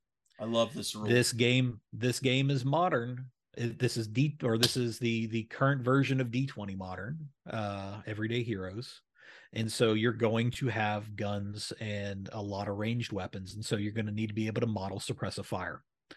Uh so couple couple you know kind of sub rules under suppressive fire a couple caveats rather um it can only be done with semi-auto or full auto weapons Mhm. each weapon type covers a target area dictated by the type of weapon being used so semi-auto weapons have a a, a coverage area and full auto weapons have a different coverage area Yes. and then using suppressive fire and this is the this is a quite important thing using suppressive fire is not considered an attack by the shooter. There's no attack roll. You just say for my action i'm doing suppressive fire. That means that unless uh, enemies or targets in the area if they don't choose to dive for cover which is another action you can do they automatically take damage. And this means that archetype or class talents that add bonus damage, like sneak attack, you can't add that to the damage from suppressive fire. But any talents that your uh, your archetype or class have that modify weapon damage. So this is this is the important part you know this is not adding bonus damage this is modifying weapon damage so if your weapon normally does 2d6 but you have a talent that causes that weapon to do 2d8 that counts for suppressive fire but not the i you know not the sneaky rogue type who's hiding and gets their sneak attack damage. I like that this is a simple rule for suppressive fire, and and um, the reason that it sticks out to me is I remember what a mess the original automatic fire rules were in D20 Modern, um, and it's because of interactions with feats and are you shooting two weapons and is one of them in your offhand? And uh, do you have this feat? Do you have that feat? And so there were a number of tables telling you what your accuracy was for full automatic fire and it was just uh it was it was ridiculous. So you know this is a simple expend this amount of ammunition taking this action and anybody in this zone is going to get hit unless they die for cover yeah which it, it's a it's a reaction so they can do it at any point assuming Yep. they haven't already used their reaction. Yeah and it and it's easy peasy. I love it. And the one thing that made me kind of smile was i noticed you had to have like 20 rounds in a fully automatic weapon to do suppressive fire but a semi-automatic weapon only had to have eight. And i thought that was a curiously specific number. Um because it reminds me of exactly the number of rounds in an en bloc clip for a garand so i I, I immediately started thinking, oh wow, we'll do you know a World War II game in in uh, Everyday Heroes, and every time one of one of the straight up infantry dudes suppresses, I'll have a sound effect to go ping when they're done firing their eight rounds. Um, I just thought, you know, why not ten rounds? Why not five rounds? Why eight? and and like that's the first thing that popped into my head well that's the number of 30 aught six rounds in a in a garand Yeah. um so uh yeah and now you mentioned dive for cover can you tell the audience a little more about how that works Yeah. So, like I said, it's a reaction. So, assuming that you have not used your reaction for this turn, you can dive for cover uh, when uh, one of your enemies uh, declares suppressive fire. And the interesting thing is, is you can use this to avoid damage from explosions or sleep gas or other area effect weapons. okay so that's cool so if i got this straight suppressive fire is automatically successful when you take the suppressive fire action um, and dive for cover is also automatically successful if suitable cover is within your movement range which is half your normal speed but you end up prone at the end of it Absolutely. so Which means which means using a uh, an action to stand up. Right, right, right. And so you um yeah. So that means that we're probably going to see a whole a whole lot more suppression and counter suppression in this game than we have in any other like RPG that we've played recently. And that's pretty accurate to how modern fire combat works. Absolutely. I like the fact that they're trying to model these kind of things. Yeah. I mean, you know, that was that was one of the the surprising statistics that I remember learning when I was getting my uh military history degree. It was when they started talking about, well, how many rounds are fired versus how many rounds actually strike an opponent. And it was some ridiculous ratio um, even as far back as as World War II. There were there were many, many, many more rounds fired to suppress than actually fired to kill. Yeah. Um, now so, something that uh, I've got the actual die for cover rules up right right now, mm-hmm. and uh, let's see. So there is there is some some more specifics that might be useful here. So normal movement rules apply to the movement granted by this reaction which is not deducted from your normal movement on your turn. So you don't have to worry about uh, if you've already spent all your movement. If a character reaches a suitable safe space they avoid all damage and effects and they fall prone at the end of their movement if they are not already prone if the character doesn't reach a suitable save space, they suffer the specified damage and effects, then fall prone at the end of their movement, if not already prone. So you have to have actual cover for you to dive behind cover. But what is interesting is even if a combatant can't escape using dive for cover, diving for cover can at least get them further away from the center of the effect if it's uh, like a grenade or something like that. So if the grenade has, you know, it does 3d8 damage in this radius and 1d8 in this radius, if you can get further away, you might be able to be you might be able to take less damage. All right, there's one more kind of fire rule I want to talk about. And that's burst fire. Once again, we're talking about modern weapons some range weapons have a burst value. And basically, whenever you're using this rule, the attack, uh, the attacker. So let's say that I am, I'm shooting a weapon that has a burst fire value. My attack is made at disadvantage, but I add one additional die of damage if the attack hits. And you'll remember that because you don't have uh, really high AC values or armor um, uh, defense values in this that you'll probably more often than not be able to be able to make a disadvantage attack than say you're going up against somebody with plus one plate armor or something like that. Right, right, right. So, hmm, I you know when I was reading the rule, I didn't take that into account that the that the defense numbers are going to be lower in general than a D&D armor class because I haven't I, done I haven't done the math. So let's see 10 plus a maximum attribute and remember that each of the archetypes have used their their prime attribute as the yes in their defense. So it'll be 10 plus uh 4 Right, Is on an max? 18. Plus four? Yeah, on it. Uh, it's actually well, plus five if you max out at 20. If you max but... out at 20. So 15. Yeah.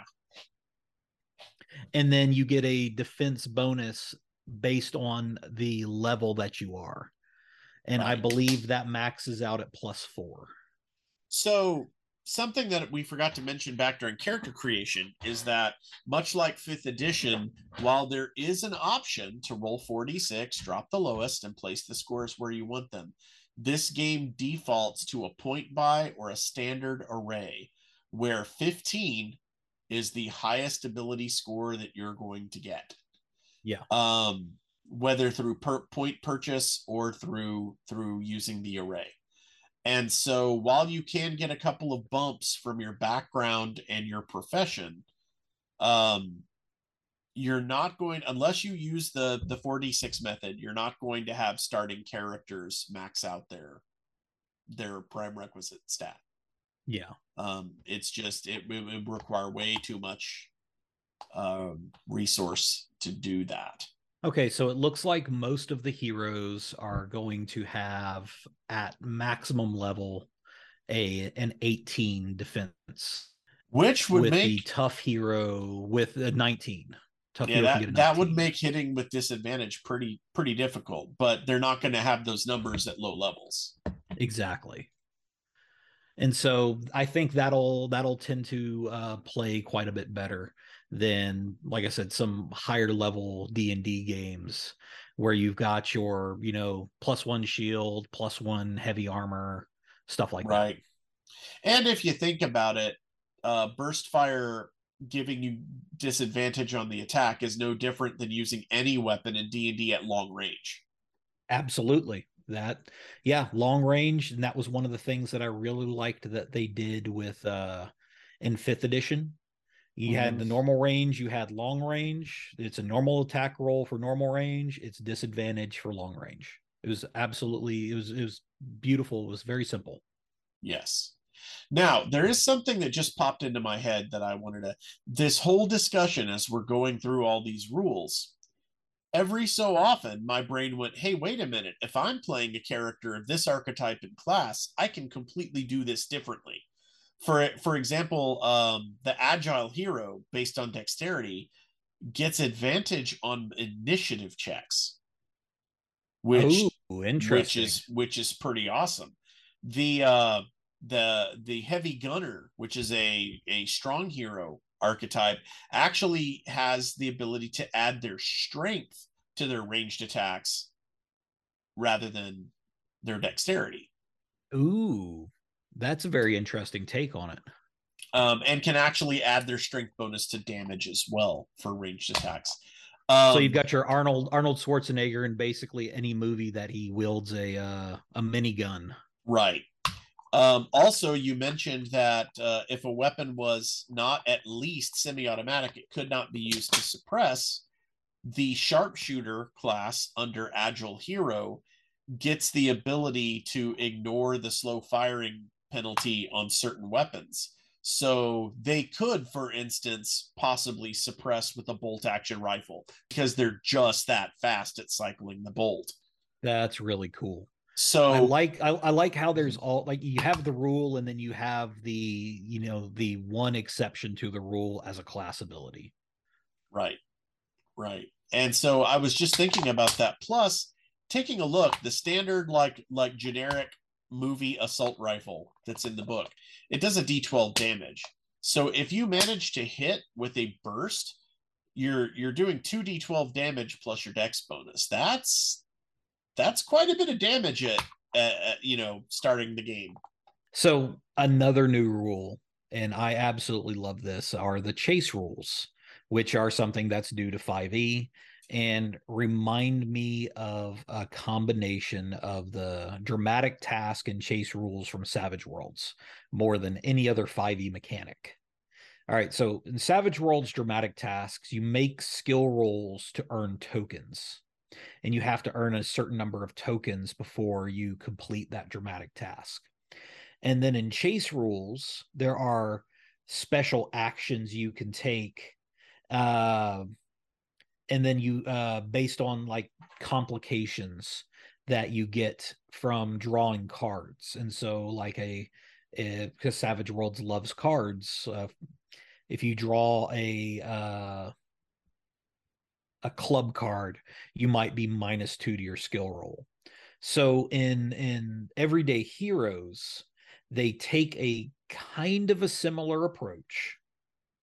And every round, the GM uh, creates a complication that sets the the DC, the uh, the number that you need to roll, uh, before characters can take actions during the chase. Another interesting thing is, is the GM doesn't track points for NPCs. So the players make all the rolls, and their rolls determine how much better or worse they're doing than their opponents. Oh, If cool. the yeah, so if the PCs lose a chase point, it's assumed the NPCs gain one.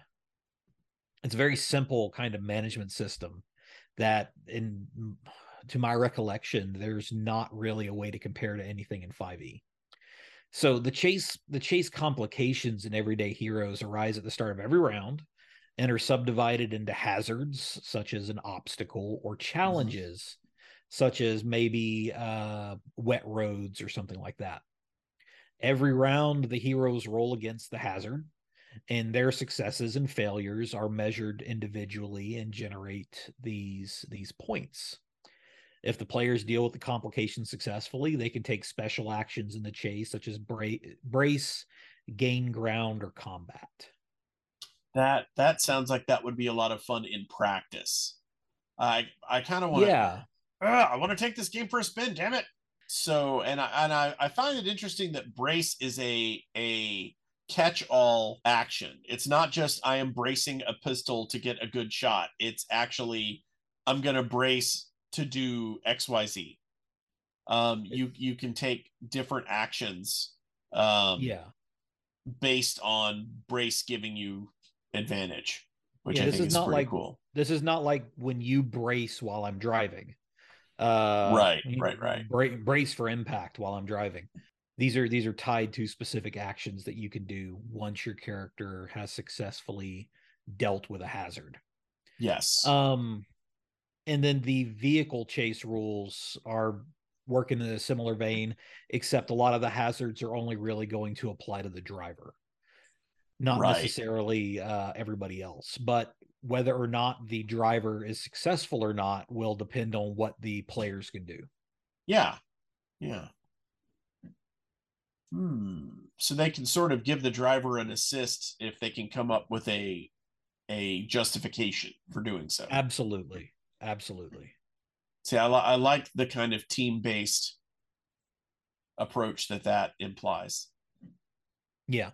And all these vehicle rules in my in my opinion are very reminiscent of the vehicle rules in Savage Worlds with condition conditions and contests and charts for damage and specific vehicle related events. I I would agree, except um, I do think that that they handle the math side, the scaling side, a little more elegantly. Because as much as I love Savage Worlds, uh, when you start dealing with certain ve- vehicles of a certain size, the numbers start to get bigger than most players like to do in their heads. When you're like, okay, here's the toughness, this much of its armor, I have a penetration of this much. I mean, it's simple addition and subtraction, but it does it does tend to slow the game down a bit. Whereas and that's why we did that's why we did scaling in Dominions of Steel. right, exactly. uh, in everyday heroes, you just have a, a vehicle save, Absolutely. and it's it's a very straightforward thing. And you're not you're not counting MDC for the vehicle. You're not counting kills like in Mekton. You Yeah. know, it's it's it's a very streamlined vehicular system. Now, I think it'll be interesting to see do they apply this to Jaegers when we get to Pacific Rim? In other words, Great is- question.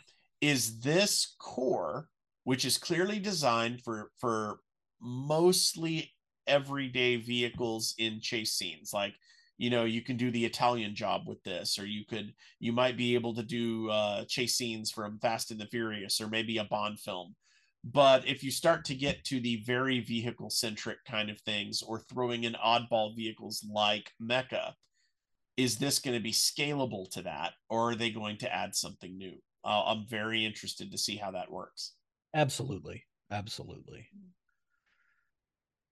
So let's go down. Let's go down to the GM section. indeed Um, i enjoyed the gm section Yeah. Um so I like how tightly written this section is. It goes right into the meat of running this game.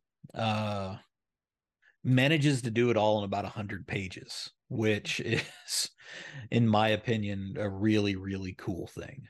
Mhm. They've got everything from classic kind of like traveling events to computer hacking and security, snipers, standoffs, what what happens when authorities are called. They've also got rules for injuries and explain where injuries can occur. Um which you know when you drop uh below zero hit points. Uh what I like about the injuries thing is you don't have to use them. It's it's it isn't a a definite rule. It's kind of you do it hard and fast as you see fit if you want to do it that way. But they provide you with guidelines on when to do it and how to do it. right So if you, obviously, if you're going for a lighter feel, don't do it at all. But if you're going Mhm. for a more realistic a- approach, um, you can find the injury section on page 302. and that's something that we normally don't see in games based on D and D. Is No, is not at all. specific- Specific Injuries. injuries. and like hit locations. Once again, I, I I know that I keep I know that I keep bringing up Savage Worlds, but once again, that's a very Savage Worlds kind of thing. Right, but I mean, there are other games that have had stuff like this. I, I remember you and I were both really enamored of the D66 table in MechWarrior First Edition, where you could get your foot torn off by a critical. Oh no, hit. no, absolutely. This isn't the first game that's ever done it, but with the uh the kinds of mechanics that I'm seeing with the the chase rules and Right, right. pressifier and stuff like that, it it seems to me that I, I I'm I'm starting to kind of gather where they got their inspiration for some of these new systems from. And you know, that's like Ross always said: is is you know, great game designers tend to gather inspiration from other games. He put it Absolutely. he put it in a little bit different phraseology, but uh, yeah. Yeah. so let's see here that brings us you know the game master section towards the end of of the book so we're going to go into the section we call our after action report much like the aars that bobby and i used to have to do back in the day um we try to come up with three sustains that is three things that we liked about the way this was done that we want to keep going with and perhaps even carry into other games and then we were also going to look at three improves, three things that we would like to do a little bit differently with this game. So uh, let's see. Bobby, what's your first sustain on this game?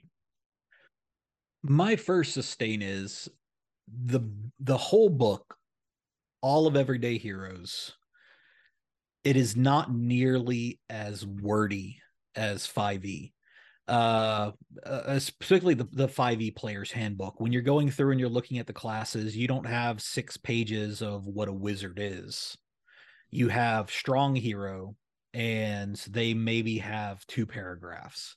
That makes it a lot uh, easier to get into the uh, the meat and potatoes of the character as opposed to what you know some designer thinks you need to know about what a wizard is. Um, it also really helpful for when you want to find relevant abilities and rules. It very clear that they are designing a fast-paced game here. Yes. Um, what's your first sustain jeff Mine is the sheer number of options you've got to create just the character you want while still being familiar rules wise to a 5e player. So there's there's a common complaint um, nowadays. Um, I have read multiple game masters writing on social media going, ah, I can't get my players to do anything but 5e. All they want to do is 5e. I can't get them to try anything new. Well, this game is based on the 5e core. So maybe that'll make it easier for game masters to sell this to their players who maybe came in on fifth edition. Maybe they were huge fans of Critical Role or what have you, and they've never played any other edition. If you are able to present them with, hey, this uses exactly the rules you're familiar with, but with some new classes, that might that might give them the the ability to coax those players into trying something new and awesome. So uh yeah, my first sustain is this game gives you so many options for being for creating your character but still stays true to the 5e core. So for my second sustain, one of the uh, the thing I like about this book is it's an all-in-one tome.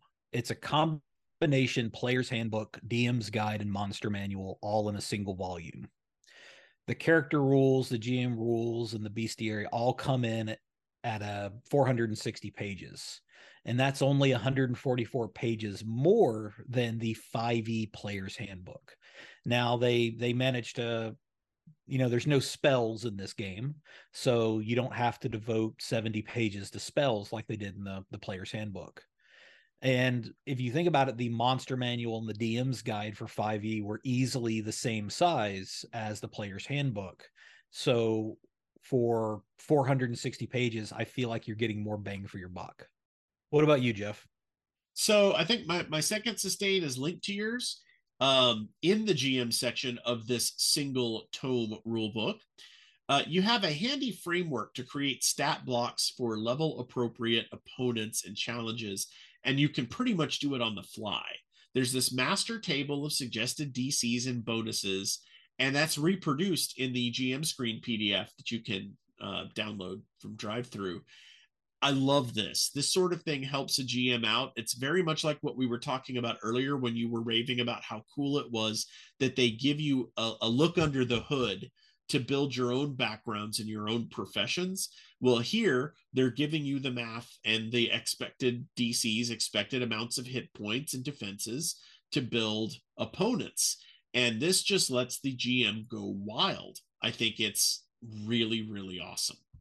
Now, so they did do something similar to that in 5e for creating new monsters, but it was very weighty. It was like eight pages to do what I think they did a lot quicker in Everyday Heroes. Yeah, they do things pretty concisely in this book. Like, you know, it is 460 pages, but it's 460 pages with very little fat. Almost everything Absolutely. in here is is directly applicable to the game. Uh, which is in, in some ways it's a little bit of a shame. Like I said, I want to know more about these iconic characters um you know you get a you get a quote you get some artwork.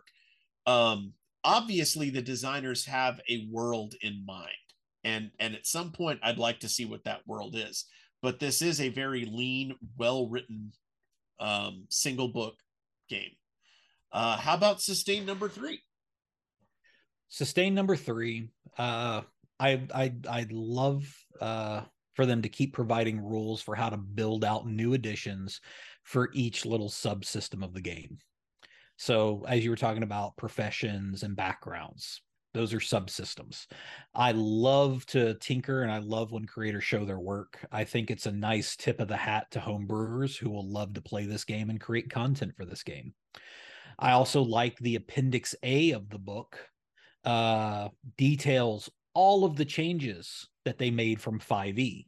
So if you're really familiar with the 5e rules, then you can cut down there to see if there's anything that uh, you have to pay special attention to. Yeah, that is a very useful addition to the book. All right, what about you, Jeff? What what's your third sustain? So I love the clear examples of gear and the innovative armor system. It makes adding equipment for a specific setting absolutely a snap. Like we we have been talking about home brewing this whole time, and the book is excellent at giving you the tools with which to create you know backgrounds professions npcs equipment. And just looking at this um, equipment list of of weapons and gear and armor they actually give you little little notes you know this armor is is you know civilian armor or this is military armor and this is meant to do this or this and so that gives you the benchmarks you need to take a look at the film that you're adapting or the the ip or or what have you and go okay I need armor that's roughly equivalent. So I'm just going to borrow these numbers and maybe tweak them a little. It makes it so easy to homebrew. So I really, I really like the clear examples and and the uh, the ease with which you can homebrew on this. So now that we've gotten through our three sustains, here's our three improves. These are the things that we think we might do a little differently um, yeah. With the game, no game is absolutely perfect. So no, not at all. Um, let's go into our first improve, Bobby. So the first thing that I'd like to see them improve, uh, the chase rules.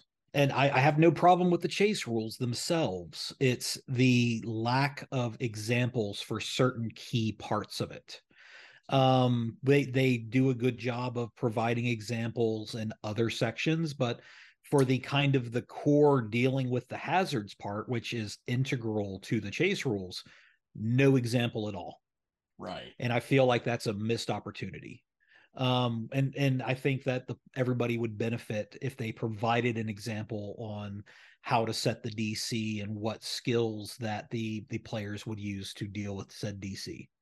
Uh, so yeah, what what about your first improve, Jeff? So uh, my first improve is is kind of linked to yours. Chases can happen on foot, but they often happen in all manner of vehicles. I feel like there could be a few more vehicle based feats or even a class or two that are analogous to like the Wheelman from Spycraft. Um, in creating the A team to see how character generation works, the only character that gave me pause was Murdock. Uh, sure, it's easy to make a character with expertise in vehicles because expertise, unlike 5e, where it was limited to rogues and, and rogue subclasses, um, in everyday heroes, anybody can pick up expertise by choosing the proper feats. But there could be more depth than that to this particular role. Perhaps maybe a feat that'll give you certain bonuses during vehicle chases might be appropriate for a Murdock type character or for dealing with particular hazards. I think that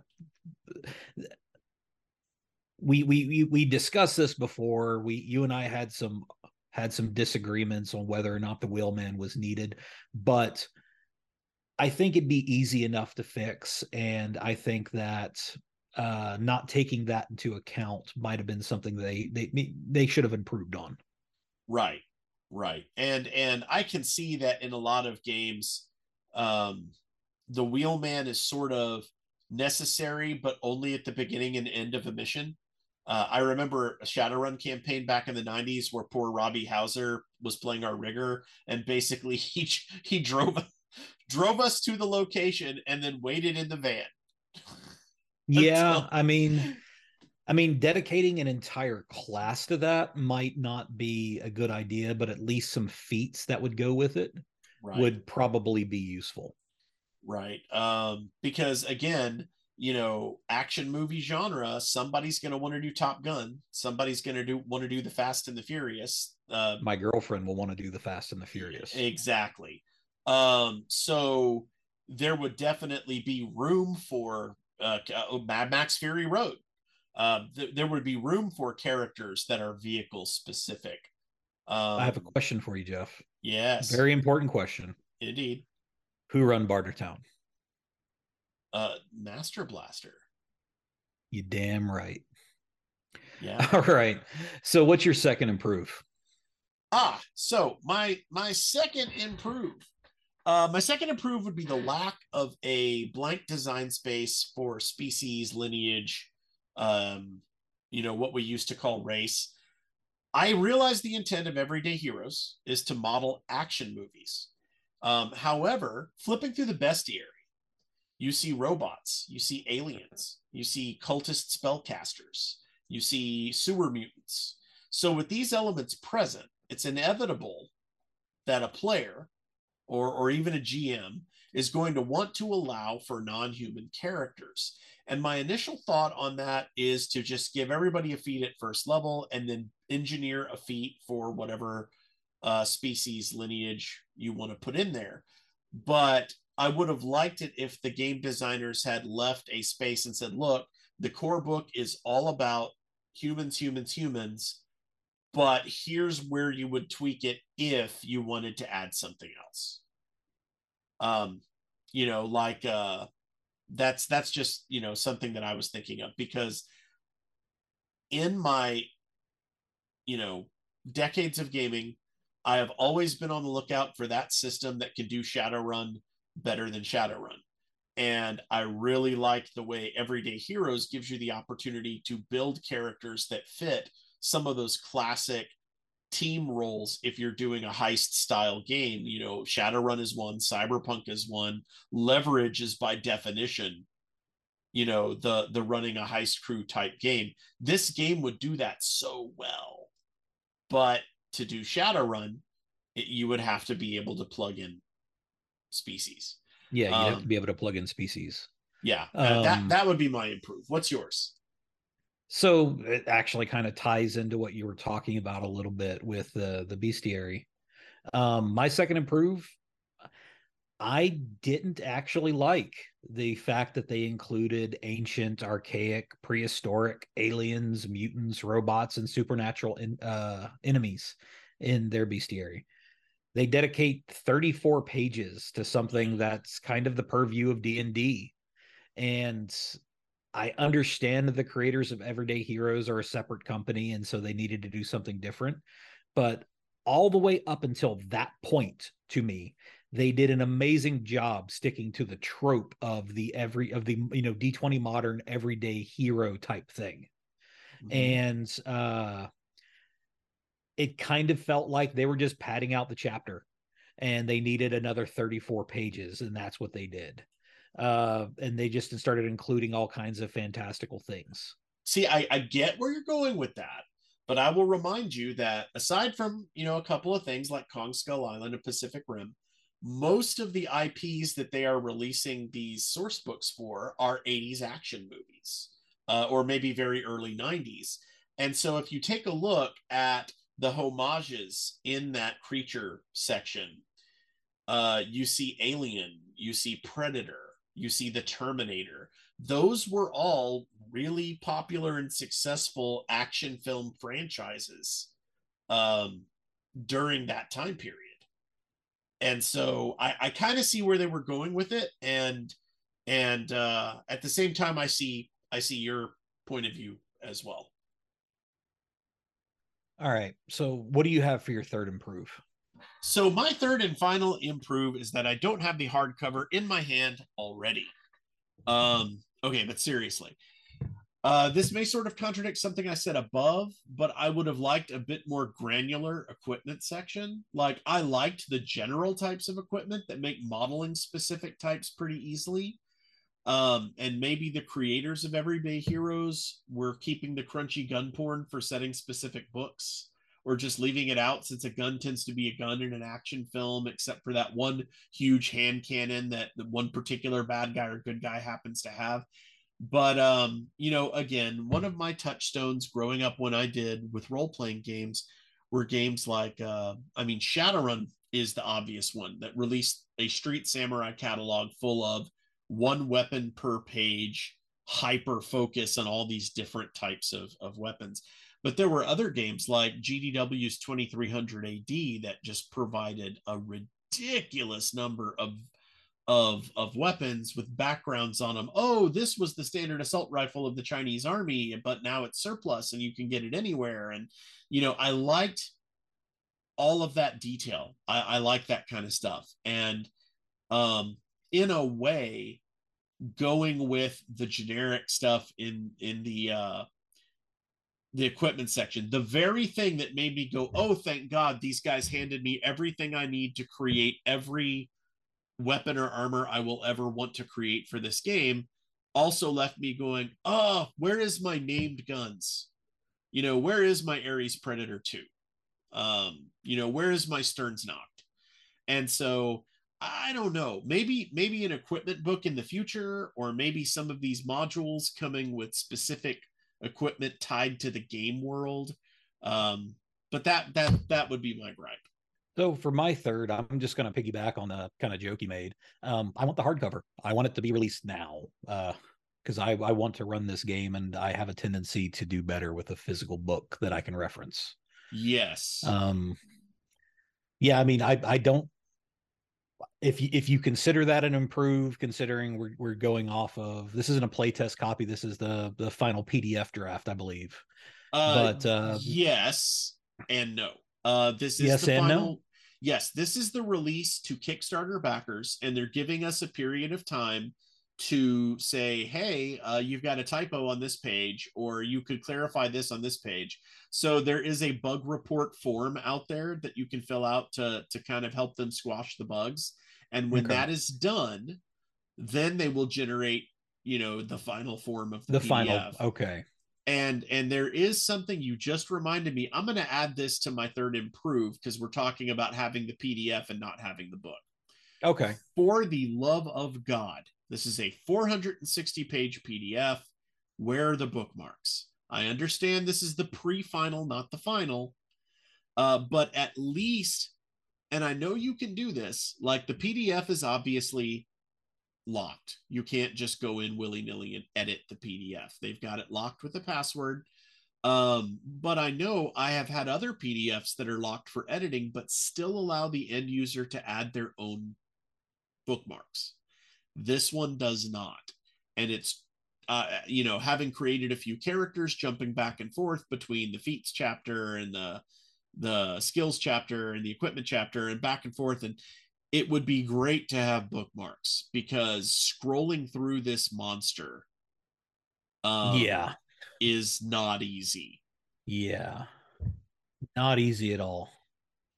Um so that wraps it up for our sustains and improves on the after action report um, there are a lot of things i want to do with this game um, and the funny part is, lots of them are using rules packet this rules package in other settings that already have their own role playing game.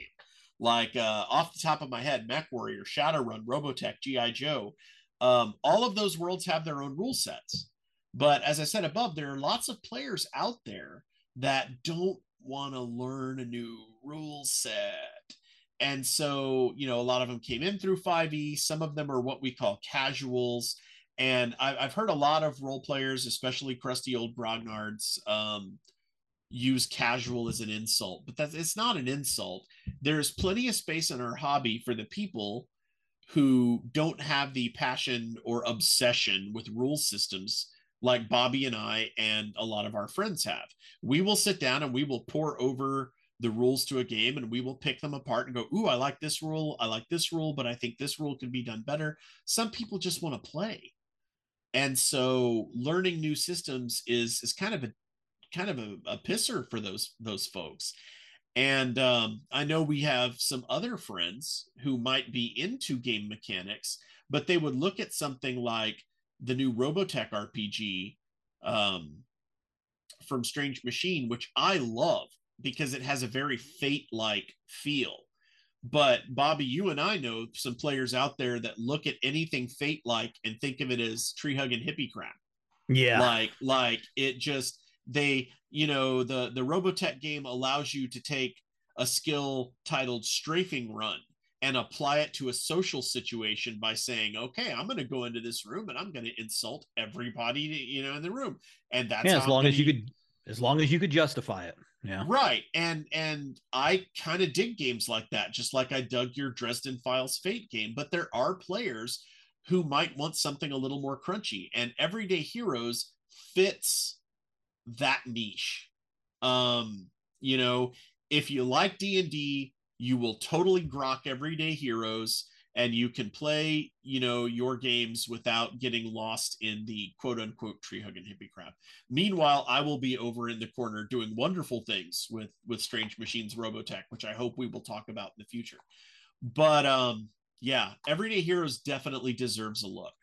Um i i honestly can't wait for the hardcover.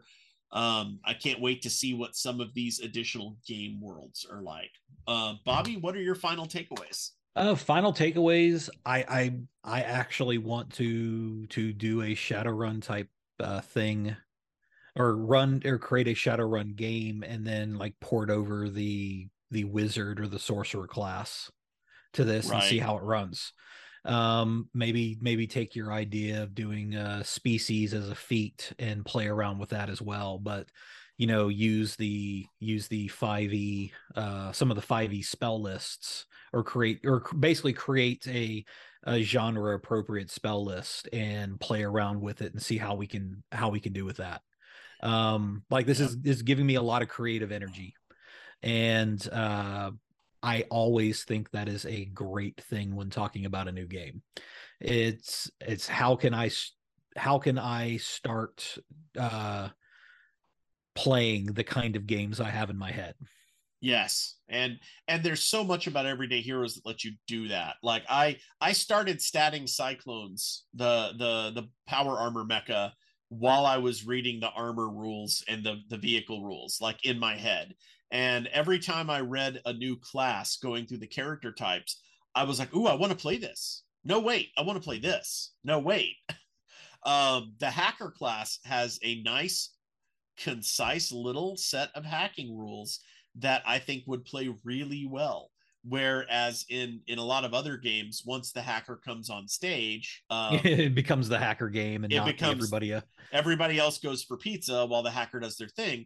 And while it is nowhere near as in-depth or detailed as those other games and their hacking this is exactly what you would want to hit for the pacing of a movie. Um it- Absolutely. it, it hits it hits those notes that i'm thinking the designers were intending to hit. And and you know it's just like you just said this makes me want to run the games that are in my head. Yeah. Um, if they can do that i i honestly believe that's good game design. And i think they have put together a hell of a product. I, I think so too. And something that we want to throw out there for the listeners is um, we will not be doing reviews every single episode. We're going to do some reviews on old games and new games. But something that Bobby and I want to do is start breaking down game mechanics, talking about what goes on. And I think Bobby, this is this was a great turn of phrase under the hood. What makes the game run? And how do certain mechanics compare to other mechanics. And once we have laid the groundwork, I think we're going to start piecing together a game design on the podcast. So we'll start discussing game designs. We'll start discussing the merits and flaws of various types of of game mechanics and maybe we'll even throw some questions out on on polls or something as we go through and see what you guys think about our crazy mental processes Thank you very much for listening to the Retro Arcana podcast. If you like this content and want to see more, put Retro Arcana in your GM's toolkit by hitting the subscribe button. You can also reach out to us at our website, www.retroarcana.com, or hit us up on Twitter at RetroArcana. I'm Bobby, and i'm jeff and we'll talk to you later.